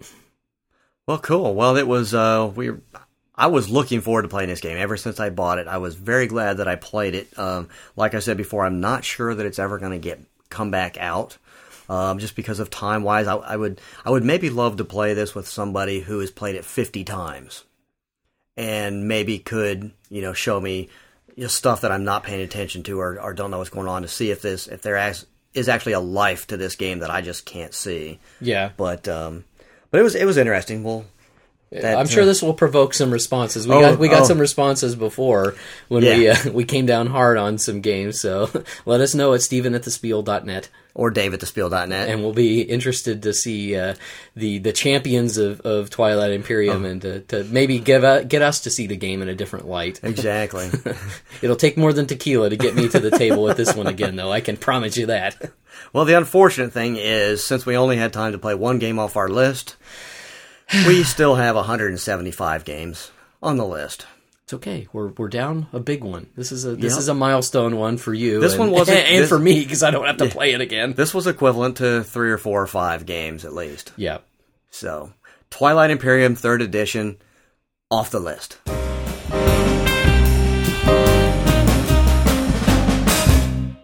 Cool. I think it's that time again to give our sponsor a little bit of love. Yep. Um, now, if Twilight Imperium is something that sounds interesting to you, um, you can find it at, at Time Well Spent for uh, forty nine ninety nine. They're currently out of stock, but I would imagine they'll have it back in fairly soon, and that's a really good price. Absolutely. It normally retails for about eighty, so a great way to, to pick up a ton of, of goober. and they have um, this episode. They have both the games in our back shelf spotlight, which is really cool. They got Ricochet Robots for fifteen ninety nine and Master Labyrinth for twenty six seventy five. both both good deals as well. uh, we thought we'd talk a little bit about they do um, uh, clearance sales every month at Time Well Spent and get some really good deals on things that you know they just end up with a little extra stock on. There, there's no knock on the games because there's some really good games on this list, Right. but they kind of mark them down a little extra uh, to try to to move them out the door. So um, we just thought we'd mention a few of the titles on there and encourage you maybe to go to Time Well Spent and check out the rest of the list. Um, Vikings, which we just covered, is actually on the October clearance That's sale an excellent game. just a little over 20 bucks, $20.65. That's pretty cool. I see. I saw that they have uh, Ponte del Diavolo, which is a neat little game. I picked up. Uh, regular price sixteen seventy. They've got it fourteen seventy. That's really you know. good. I mean, shoo. Um, then let's see what else. Oh, Guatemala Cafe is one that's that's been really high on my list. I haven't tried that one yet, and it's thirty one forty. Really cool, colorful pieces and and wacky two board system game. Just cool, really cool looking. I it, think. it looks really interesting to me. um, and uh, j- just a whole bunch of other other games on there. Some of them old, some of them new. Um, go to Time Well Spent, and you can see the whole list and see if there's something on there. I bet I bet there's something on there that Oh. would would appeal to you. and they they're still running their Merchants of Amsterdam sale. That that thing is a hoot. Yep. I've I've logged on nearly every day. I think just to kind of check out. Yep. To to monitor, you know how how many of these copies of these games people are buying. Oh, are they down to one or two yet? I think when I logged on Monday, um, Tannhauser gone. See ya. Yeah, Hasta la vista, baby. Because I was thinking about that. I was like, man, how how low can I go? And I got bit by it because I Yeah. didn't get it beforehand. Now it was fun, kind of funny. Uh, Ten Days in Asia, which we just covered, Ah. is actually the one that's up right now. No Excellent. guarantee it will still be there by the time you're the- hearing this. right. But if you go, it's on the very top of the page to the Merchants of Amsterdam. You'll see the game. Every day it goes down by um, in the week. It goes down fifty cents per day. Um, on Mondays it goes down a dollar, but it's going to keep going down until it reaches that magic sweet spot where people are like, "Oh, I got to have I it," must and then have it. poof, they're going to go away. So um, keep checking that out. And then, of course, they're still running their shipping deal. the hundred and fifty dollars free shipping. right. Excellent. Anybody in the U.S. can take advantage of that, get free shipping, $150 or more. So uh, lots of lots of good deals to check out uh, right now, and time well spent. Back Shelf Spotlight. These games need some love, and we're going to give it to them. The Back Shelf Spotlight shines on those games that may have slipped past your attention. Classic games, rare games, obscure games that you may not know about, but you should. If you're looking to branch out and try something new, this would be a good place to start.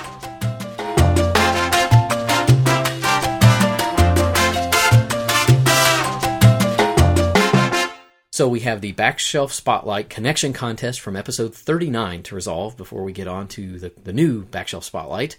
Uh, for those of you who don't remember, the two games in question were Stratego. and Fox and Geese. So uh, I cannot believe No. that- I can't believe that someone got the connection. I, I can I can almost believe someone could get the connection, but I cannot believe that it was the same person that got my wacky connection from episode thirty eight. Crawled into your head two episodes in a row. Get out of my head, Scooter B twenty three. if I didn't know better, I would say Scooter B has a camera somewhere at Spiel Central. I'm kind of worried about that actually. so Scott Boulderson, who is the name, the man behind Scooter B23, gets gets the prize, and since he's already gotten a set of Spiel dice, he's probably wondering where they are. But I held off since we owe him another prize. We're going to give him a copy of Rage, courtesy of Fundex Games, in addition to the Spiel dice Excellent. that he earned so well from the last episode. When you hear what this connection is, you're not going to believe that somebody picked this out of Steven's brain. So the connection, obviously, between Stratego and Fox and Geese is the X Files. Duh. So, uh, for those those geeks out there like me who love the X Files as well as other kind of science fiction technol- te- television, uh, Stratego is the game that Fox Mulder and his sister are playing when his sister uh, Samantha is abducted by aliens, and of course we have Fox Mulder from Fox and Geese. So Ta-da. obvious connection between Stratego and Fox and Geese. And believe it or not, there's Scooter B with with the connection Wow. right there on the forums. Uh, I ha- I am going to award a second set of dice though because Ah, I think okay. I thought you know we got to show some we got to keep the dice rolling here so to speak. Cool. uh, so I thought the most creative uh, guess that I saw in there was by a, a listener whose username on the Spiel site is Sploosmer. I, I'm, I don't know what that means, but uh, his guess was that the connection was Rommel. Uh, the General Rommel from World War II, Right. Uh-huh. because he's a general, which they have generals in St- Stratego, and he was also known as the Desert Fox. very similar sort of lateral thinking to the X Files connection. So uh, I'll be in touch, Sploosmer, here uh, soon and, and award you your set of Spiel dice because I thought that was a, a very noteworthy uh, guess. Excellent. So remember, there's a connection between the two games that we're going to talk about this week. Uh, log into the thespiel.net, go to the forums. There'll be a little uh, forum post for episode 40. Write your guess down. If you guess our mystery connection, you're going to win a set of Spiel dice. Or if the most creative, no one crawls in our heads, I may have to.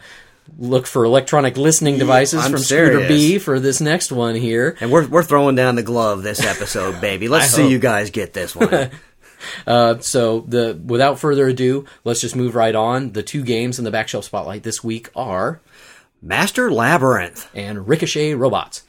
Two excellent games. Let's take a look at Master Labyrinth first. Um, it was published in 1991 by Ravensburger. It was designed by Max J. Kobbert.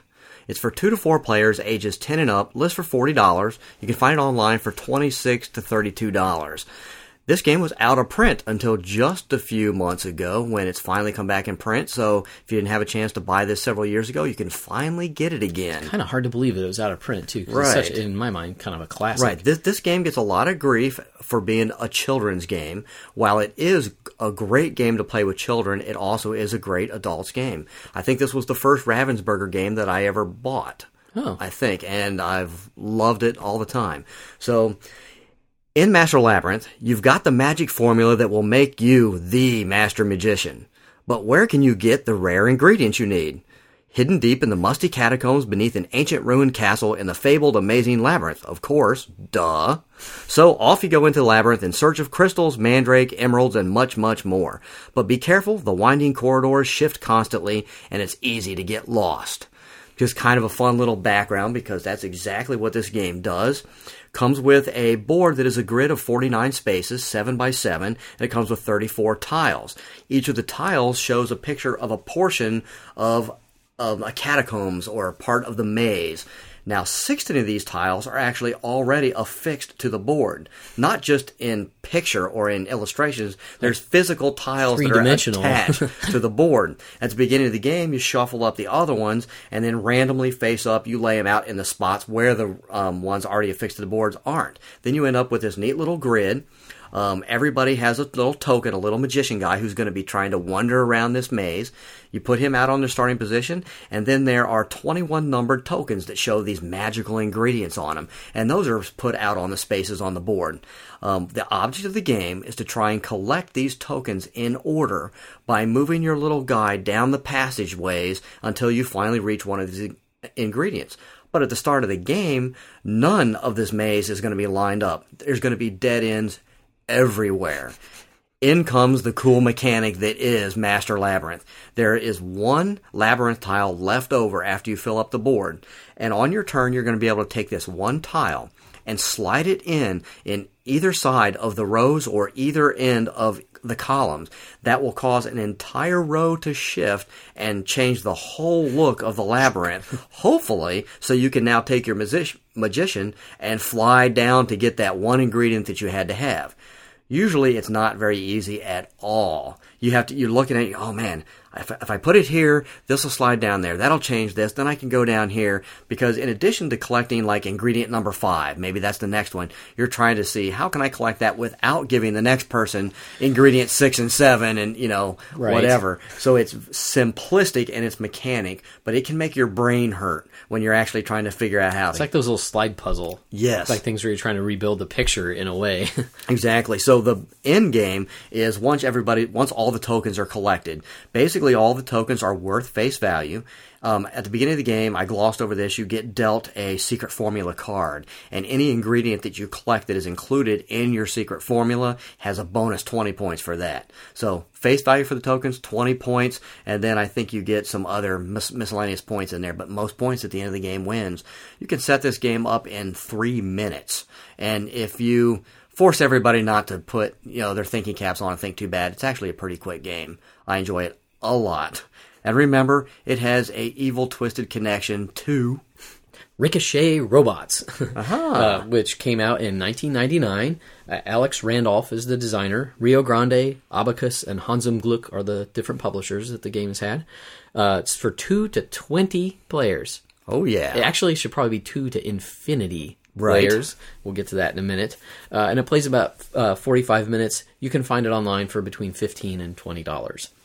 Um, so in uh, this game is almost as much puzzle Right. as it is game. You have a four-piece modular board that forms like a big, large room with walls kind of spread around the board, kind of similar to Robo Rally. If anyone's familiar with that game, with the factory floor and the different walls and things, um, there are also 17 color-coded targets that are on the board. Um, placed on the top of the surface are four robots. Um, you're, what you're trying to do is you're trying to get a light colored robot uh, to a randomly selected target that's on the board. So you're going to pull out a little uh, chit out of a bag that is going to tell you which which is sort of the target where you're trying to get these four little uh, I think they're resin carved little robots. They're sort of the same size as like a game pawn, but they're really coolly Yeah, carved really into these sort of conical shaped uh, uh, robots. So you're going to pull a little chit out of the bag. That's going to determine your target on the board and the color of the robot that you're trying to manipulate to get to that spot. When the game starts, you're not actually going to start moving anything on the board. You're going to just immediately start thinking. That's the beginning of the game is pull the chit out of the bag and think. What you're trying to think of is how can I get that color robot to the target in the least number of moves possible? Um, the trick is that once a robot starts moving, it's going to keep moving until it hits a wall or another robot stops it. Therefore, um, you're trying to find a way to manipulate all the different robots on the board with the board obstacles to re- rearrange and realign the robot so that he'll go in the right direction uh, to get him to that target. Once you've figured out, okay, I think I can do it in 10 moves. Each little, each time you move a robot, um, or move, each time you move a robot, it counts as a move, whether it's the colored one that needs to get to the target or one of the other ones that you're purposely putting in the way to redirect him, that counts as a move. You're going to say, let's say 15. You pick up the little sand timer and you tur- you turn it over. The rest of the people are now on the clock. They have to try to sort of like name that tune. Well, I can name that tune in 14 notes. I, you have to look at the board and say, well, I can do it in 12. Well, no, I can do it in 10 the person that ends up bidding the lowest gets the first opportunity to see if they can connect with that number of moves or less to the target. If they do, they're going to get that little chit, and that's going to count as you know a point towards you play to a randomly determined number of points. We, th- I think there are actual rules for scoring, but in general, because it's kind of a free form game, you can just play as long as you want or as short as a time as you want.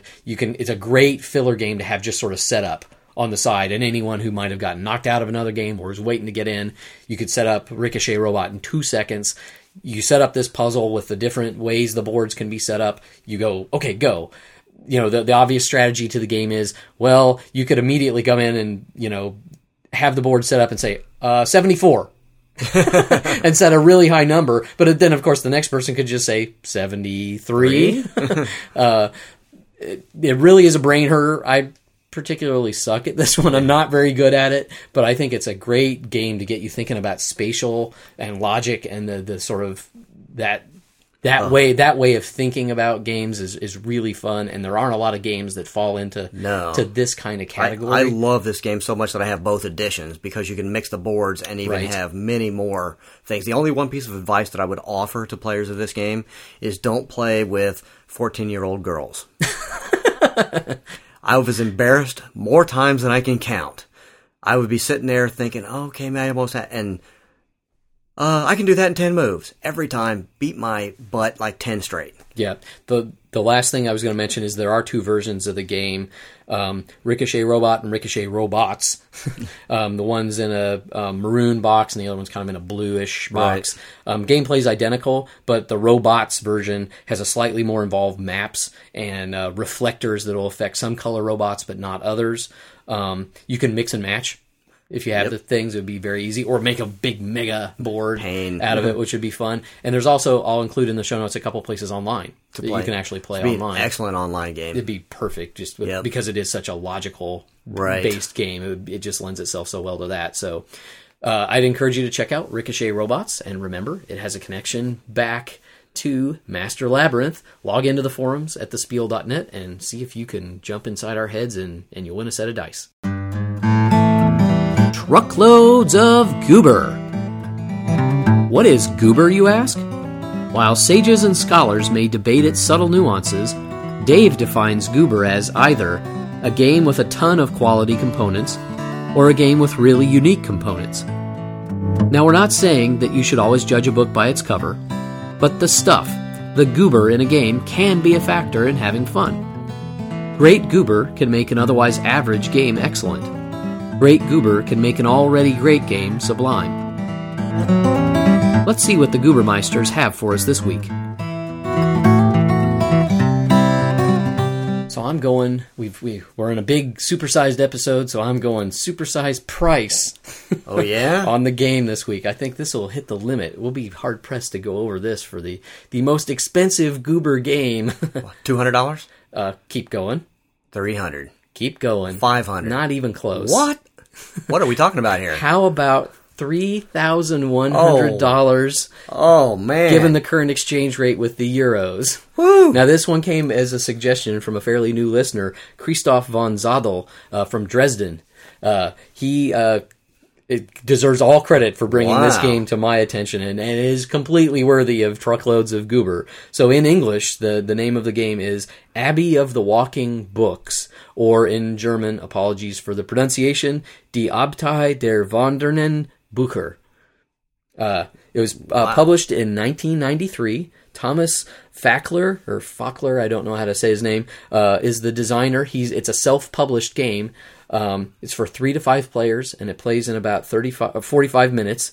Uh, it goes for 2,600 euros, which at the current exchange rate works out to just a shade over $3,000. Wow. What's the gentleman's name that designed this? Thomas uh, Fackler. Uh, Thomas, um, I think the Spiel needs a playtest Oh, copy I, I of totally this think game. so. A review copy, especially Exactly. since there are only 200 copies of this game in existence. So it's, I, you know, it's billed as kind of a work of art as well as as a game, and I Right. think it's probably well deserved from what I can, what I've seen of it so far. So here's the goober. Excellent. Before I give you just a tiny little rundown on the game, um, the box and rules are uh, hand on handwritten parchment. Uh, the board itself is handmade paper that has been screen printed by hand and then watercolored. Very cool. Uh, the miniatures themselves are made of clay, each carved individually by hand and then handled with mag- magnesium dioxide and burnt to sort of give them a weathered kind of look. And they're all monks and abbots. Oh, okay. Sort of a medieval game. You'll, Cool. We'll get to that in a second. Um, the they're little wooden books that are really cool. Um, that are made out of pear wood and then in, inscribed with ten karat gold letters Wow. on the top of them. And the books have a little slot in them where they can hide the letter cases that you're going to put inside them. And each one of those is made out of oak, and you're going to write things on them. Essentially, this game is a, a word. A, a kind of a mystery slash word game. Um, it was inspired by Name of the Rose, and you're going to see some similarities to another uh, game put out by Days of Wonder, Mystery of the Abbey. Not mentioning any names. Uh, it one player is the abbot and he's going to write down a seven letter word and then break it down into several parts and put them on the little letters that go in the, the bookcases. Uh-huh. And distribute them into the different books around the abbey. The other players, the monks, are going to be hindered by that word player, the abbot. They're trying to hunt down these books and find out the words. The monks have uh, novices at their disposal that they can send out on errands to try to find them. Certain books can only be found at night and in certain parts of the abbey. Uh, and there's a time limit. You have to try to reassemble the word within two days, or the abbot wins. so, very interesting mechanics, and you can see how Mystery of the Abbey, Right. you know, at least on the surface of things, seems to have borrowed some of the, some of the ideas. I mean, granted, they're both borrowing from Name of the Rose, Exactly. so you know, imitation is the sincerest form of flattery here, but. That's a little bit about the gameplay, but it's the components, the goober. You know, this is truckloads of goober after all. That I mean, these hand carved things all Yeah, include the pictures. They're Pictures very, are amazing. very very cool looking. Uh, probably not on anybody's uh, to buy list right now unless they hit the lottery. but well, you know, now that our listeners have heard this, I mean, all those copies are going to be bought up. oh, ASAP. absolutely, and and one sent to us, of course. Yeah. The Game Sommelier, or Right Game, Right Crowd. Like matching the perfect vintage with a delicious meal, the Game Sommelier finds the right game for any crowd, age, experience, or personality. Each week, one of us must pick five games to meet a fiendish challenge. Each week, one of us must earn the right, the honor, to be called the Game Sommelier.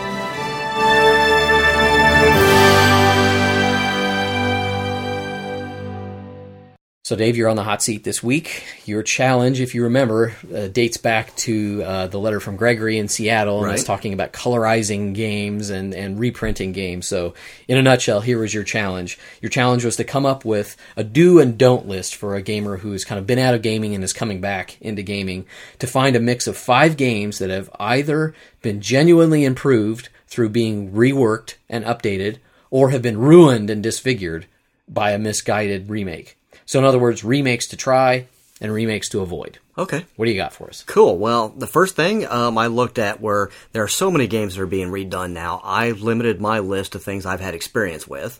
So I uh, you fair. read a lot of stuff, but uh, on this list, I wanted to give you my opinion of stuff that I've definitely played. So I've got three that I think have been improved, and two that I think um, have been hurt badly by their remakes. So we'll start with the first one that I really am glad they remade, and that was Turf Horse Racing, 1995 Gibson Games designer Rainer Knizia which um, six years later went on to become Royal Turf from Alea, and another five years later went on to become Winner Circle by Face to Face. I love, love, love this game. If it wasn't reprinted, I probably would have never had a chance to play it. And all these versions have pretty much stayed true to the exact game, just improving in the goober every time they do it. So the latest one that's in print right now is Winner Circle. I, I love it's an awesome beer and pretzels game. I think Face to Face has done a wonderful job bringing this classic back for everybody to play. So um, I'm just glad that it's out there. Everybody should have a copy of this. It's a wonderful game. I wouldn't have thought of that one, and I think it's a, a great choice though because because it has you know they haven't messed with what made it good, Right. but yet they've enhanced it with Exactly. each, with each successive edition. So thumbs up. Excellent.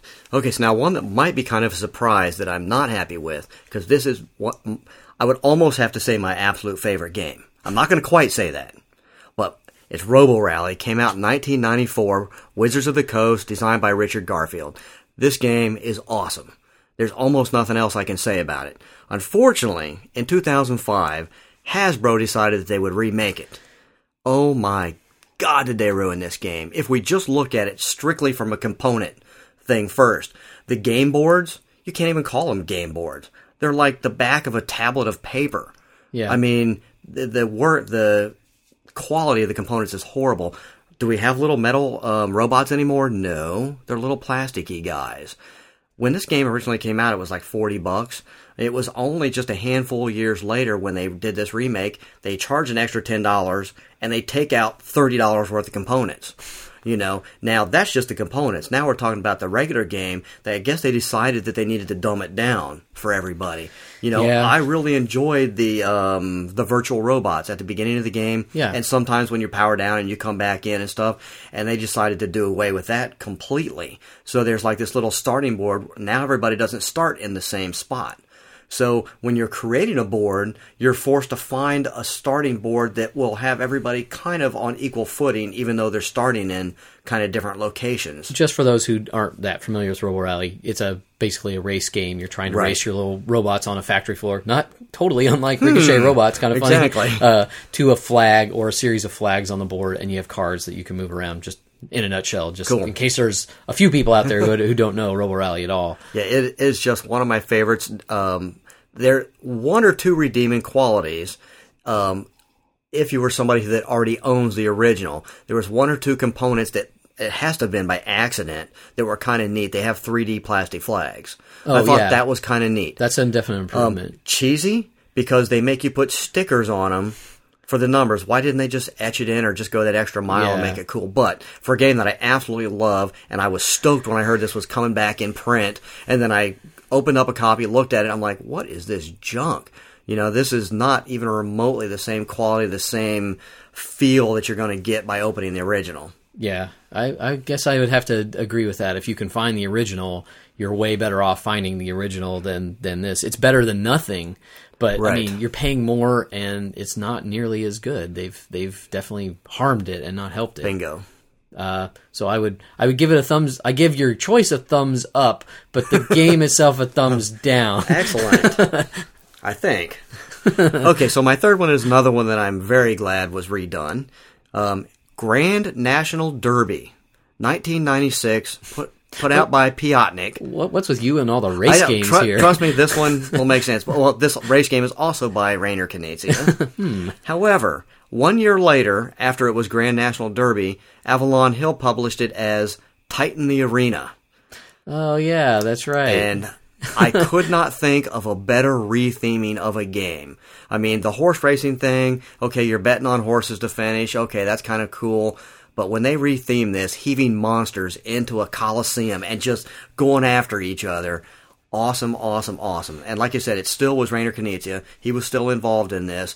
And at that point, it was just, you know, a basic retheme. They had tweaked some of the mechanics.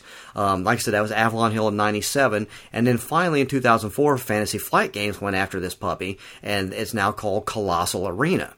Fantasy Flight um, upgraded the components, the cards, the artwork, everything was gorgeous. There were a couple mistakes they made in the rules. They weren't actually mistakes, they were choices that they decided to change. Did not make people very happy, so they actually officially have made some changes on their website Oh, really? to say, you know, hey, these are the rules tweaks that you should should use. The cool thing that I like about the newest version is they've added in four extra creatures. Oh, nice. So usually you had just enough creatures to play the game. Now you have four extra ones, so every time you sit down to play it, you can kind of decide the makeup of the creatures that you're going to heave in to battle each other. Well, it's, it's a good case of the theme actually affecting the design and not just being yeah, pasted on yeah. because you would never guess that it was originally a horse racing game exactly. because the, the battling monsters definitely comes through in the way the game is Right, and when the they- when mechanics they- of the game works. When I, they I rethemed it, they gave each of the creature special abilities, which the horses weren't going to have Yeah. magical abilities. my horse has rocket shoes. you know, so so this game, you know, huge, huge benefit from being redone. I definitely thumbs up. You're you're batting a thousand so far. Cool. Okay, my last of the bad games, and this is because this is one of the best games ever. And the game is Cosmic Encounter, 1977 by Eon. The designers are um, Bill Eberle, Jack Kittredge, and Peter Olotka.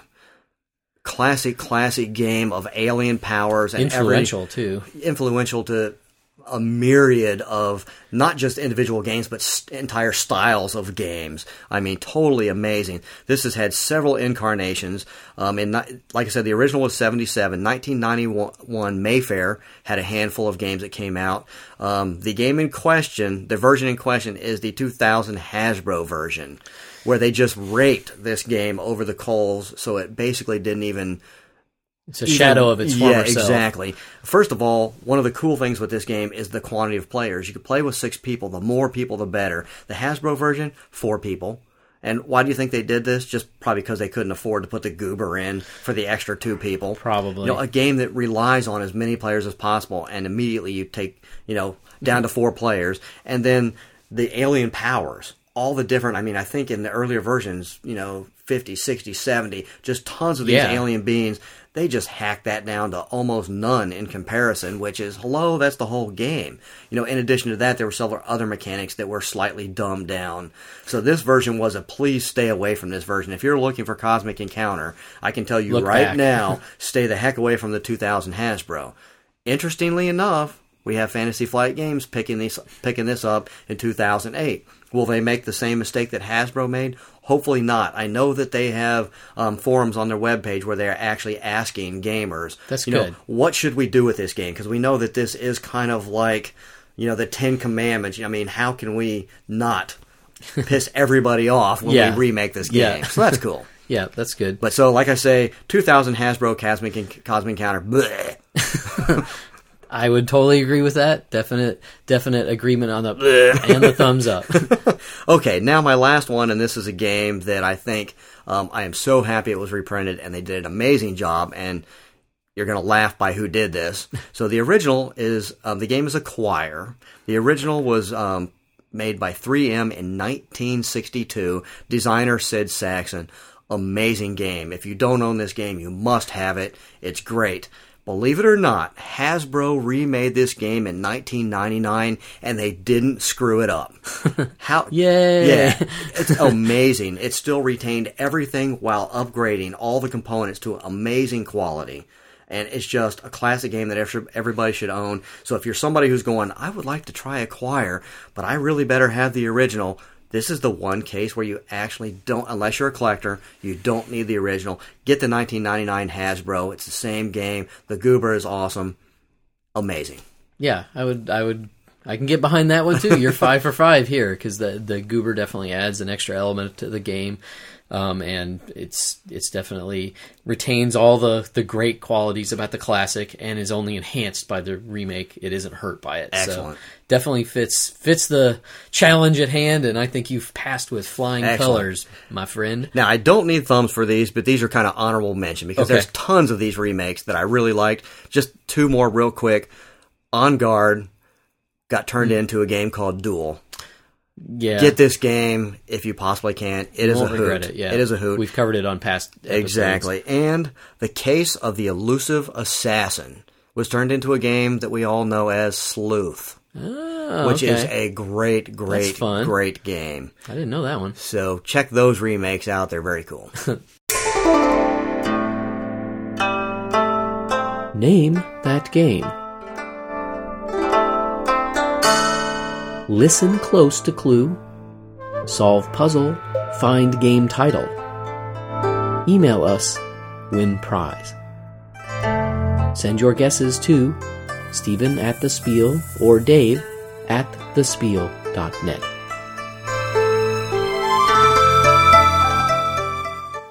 Five, four, three, two, one, fire! No spots! No spots at all! What a horrid little white rat! Ugh! Name that game.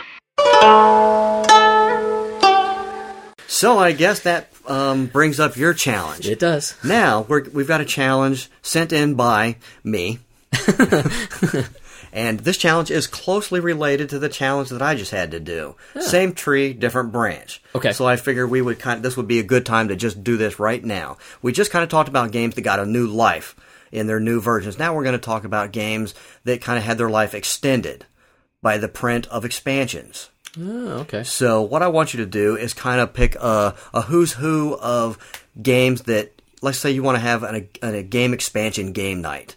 And right now there are a plethora of games with expansions. Holy crap, yeah. So your job is going to be to find games that are that where the expansion is integral or whether the and where the game benefited greatly from having that expansion printed versus the games that you don't want at your party because they've been ruined by the expansion. It's like almost the expansion is like I can't play that game now. It's horrible with that expansion. Okay. Or maybe just there's so many expansions for this game. There's so That much overkill that you don't ever even want to think about the original game anymore because they've run it into the dirt so bad. Mm-hmm. So any combination of those So that you want to find, like- like yours was. Exactly. I figured we keep it the same. So find the games that you want at your party and the games that you would never want at this party, just based on the expansions that are out for it. Okay. Well, that's fun. That's a that's a great follow up. So, Cool. balls back in my court. I'm ready to serve. Excellent. Mailbag. It's time for you to let us know what you think. Comments, questions, criticisms. Let us have it. So we have one nickname to award this week. Excellent. A, a generous listener of the Spiel who's decided to, to part with a little moolah to help us keep the show going. And Awesome. we totally appreciate it. Remember, you can donate to the Spiel on the left hand sidebar of thespiel.net. You'll find a little donate button. You can make it a monthly subscription or a one time donation. And in any case, we always appreciate and love it when uh, people value what we're doing and, and couldn't appreciate it more. And, and the little perk for joining the, the list of Spiel donors is you get a game themed nickname. So our thanks and the nickname goes out to Five Card Nancy Pogel. Excellent. This is a really fun. I encourage you to look up Five Card Nancy, Nancy, exactly. on uh, on the Board Game Geek. It's very fun. Excellent. So thank you, Nancy. Uh, on with the mailbag here.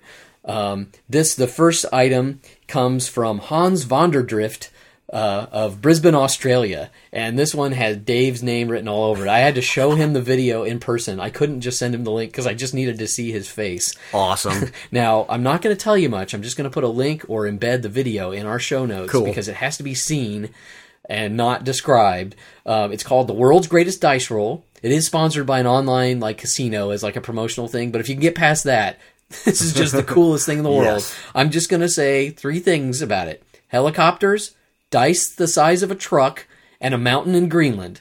Hmm. You fill in the rest. Check it out in the show notes. It is awesome. Thank you, Hans, for bringing it to, to our attention. Excellent. So we got an awesome email from Andrew Russlin who sends in and says that every time he hears the Truckloads of Goober intro, when he hears you can't judge a book by its cover, he always in his mind hears the word goober instead. That is awesome. I'm glad we could climb into your brain and make you always hear goober instead of cover. Awesome. Yeah, thanks, Andrew. That's awesome. Uh, let's see. Uh, Marku Jatinen. I hope I'm pronounced. I hope my Finnish is good. In Finland, he weighs in with some good advice for Dave's romantic game uh, getaway. It's still this- coming back to haunt you. never going to stop? the game sommelier. He's just he just found the show and he's been listening to all the back Excellent. catalog. Excellent. So he had two suggestions to, to save you from Cool. from you know marital strife. Uh, his suggestions are two of the Cosmos two player games. Uh, he he suggests uh, Summertime and Flower Power. In the Cosmos two player uh, games, Okay. as ones that you Yeah, those would be great. which I, I could definitely see. And he also goes on to say, um, this is a quote from him: "If I would personally pick something to play with my wife, it would be Lost Cities or Ingenious because she loves both of them." There you so go. Can't go wrong with either of those two either. So You know what? It, this coming February, I think I'm taking a hiatus because I know what's going to happen in February. Oh, it's- Some, it's somehow. coming back. Oh, stop. we got to make sure that you're the one on the hot seat when that comes around. but thank you, Marku, for that Yes, uh, that little bit of advice. Kevin Rohr uh, put up a note on the forums about um, a con that's coming up, a game con in Louisville, Kentucky, uh, called LAG or LAG Con. Cool. Um, on November 9th through the 11th. Um, all the details are available on the forums at thespiel.net. Thanks for posting that there. Okay, excellent. And um, I'm not sure if this is the last one, but Tim Phelps sent in a thing saying that we had made some errors when we discussed fire and axe. He said when you raid a town, you can actually only make up to three attempts. Um, after all those fail, then you have to wait your next turn. And he's correct. We Yeah, just kind of glossed over that. Glossed over that a little bit too But, much. so thanks, Tim, for sending that in and setting us straight. Lastly, I think we just need to remind people about the poll. Um, Okay. We still have the poll goes for two full episodes now. Cool. Um, the poll has to do with the the remakes of games and what you want to see in a remake. You know, better goober. Uh, you want to see them fix possible quote unquote flaws in the old Exactly. version or rules variants. Log into the spiel.net. We've already got some. There's a nice discussion going on there. Cool. Sort of prompted by Gregory, but uh, remember that poll is still active. So check that out. Well, I think uh, our ship has finally made it full circle through the galaxy and back here to Earth. Wow, just when you think we can't get any longer, we can. If we were doing, you know, the Einsteinian principles and and uh, had been traveling at the speed of light, uh, everybody else will be too old to even listen to the spiel by the time this episode gets back to Earth. but hopefully, that's not the case. Uh, thanks, thanks again to Time Well Spent for sponsoring the Spiel. We appreciate their sponsorship, and remember, sp- uh, helping our sponsor helps the Spiel too. Without further ado, I'm Stephen Conway. and I'm David Colson. So remember, whether it's the roll of a die The turn of a card, or the flip of a tile, you don't have to play to win. You just have to play.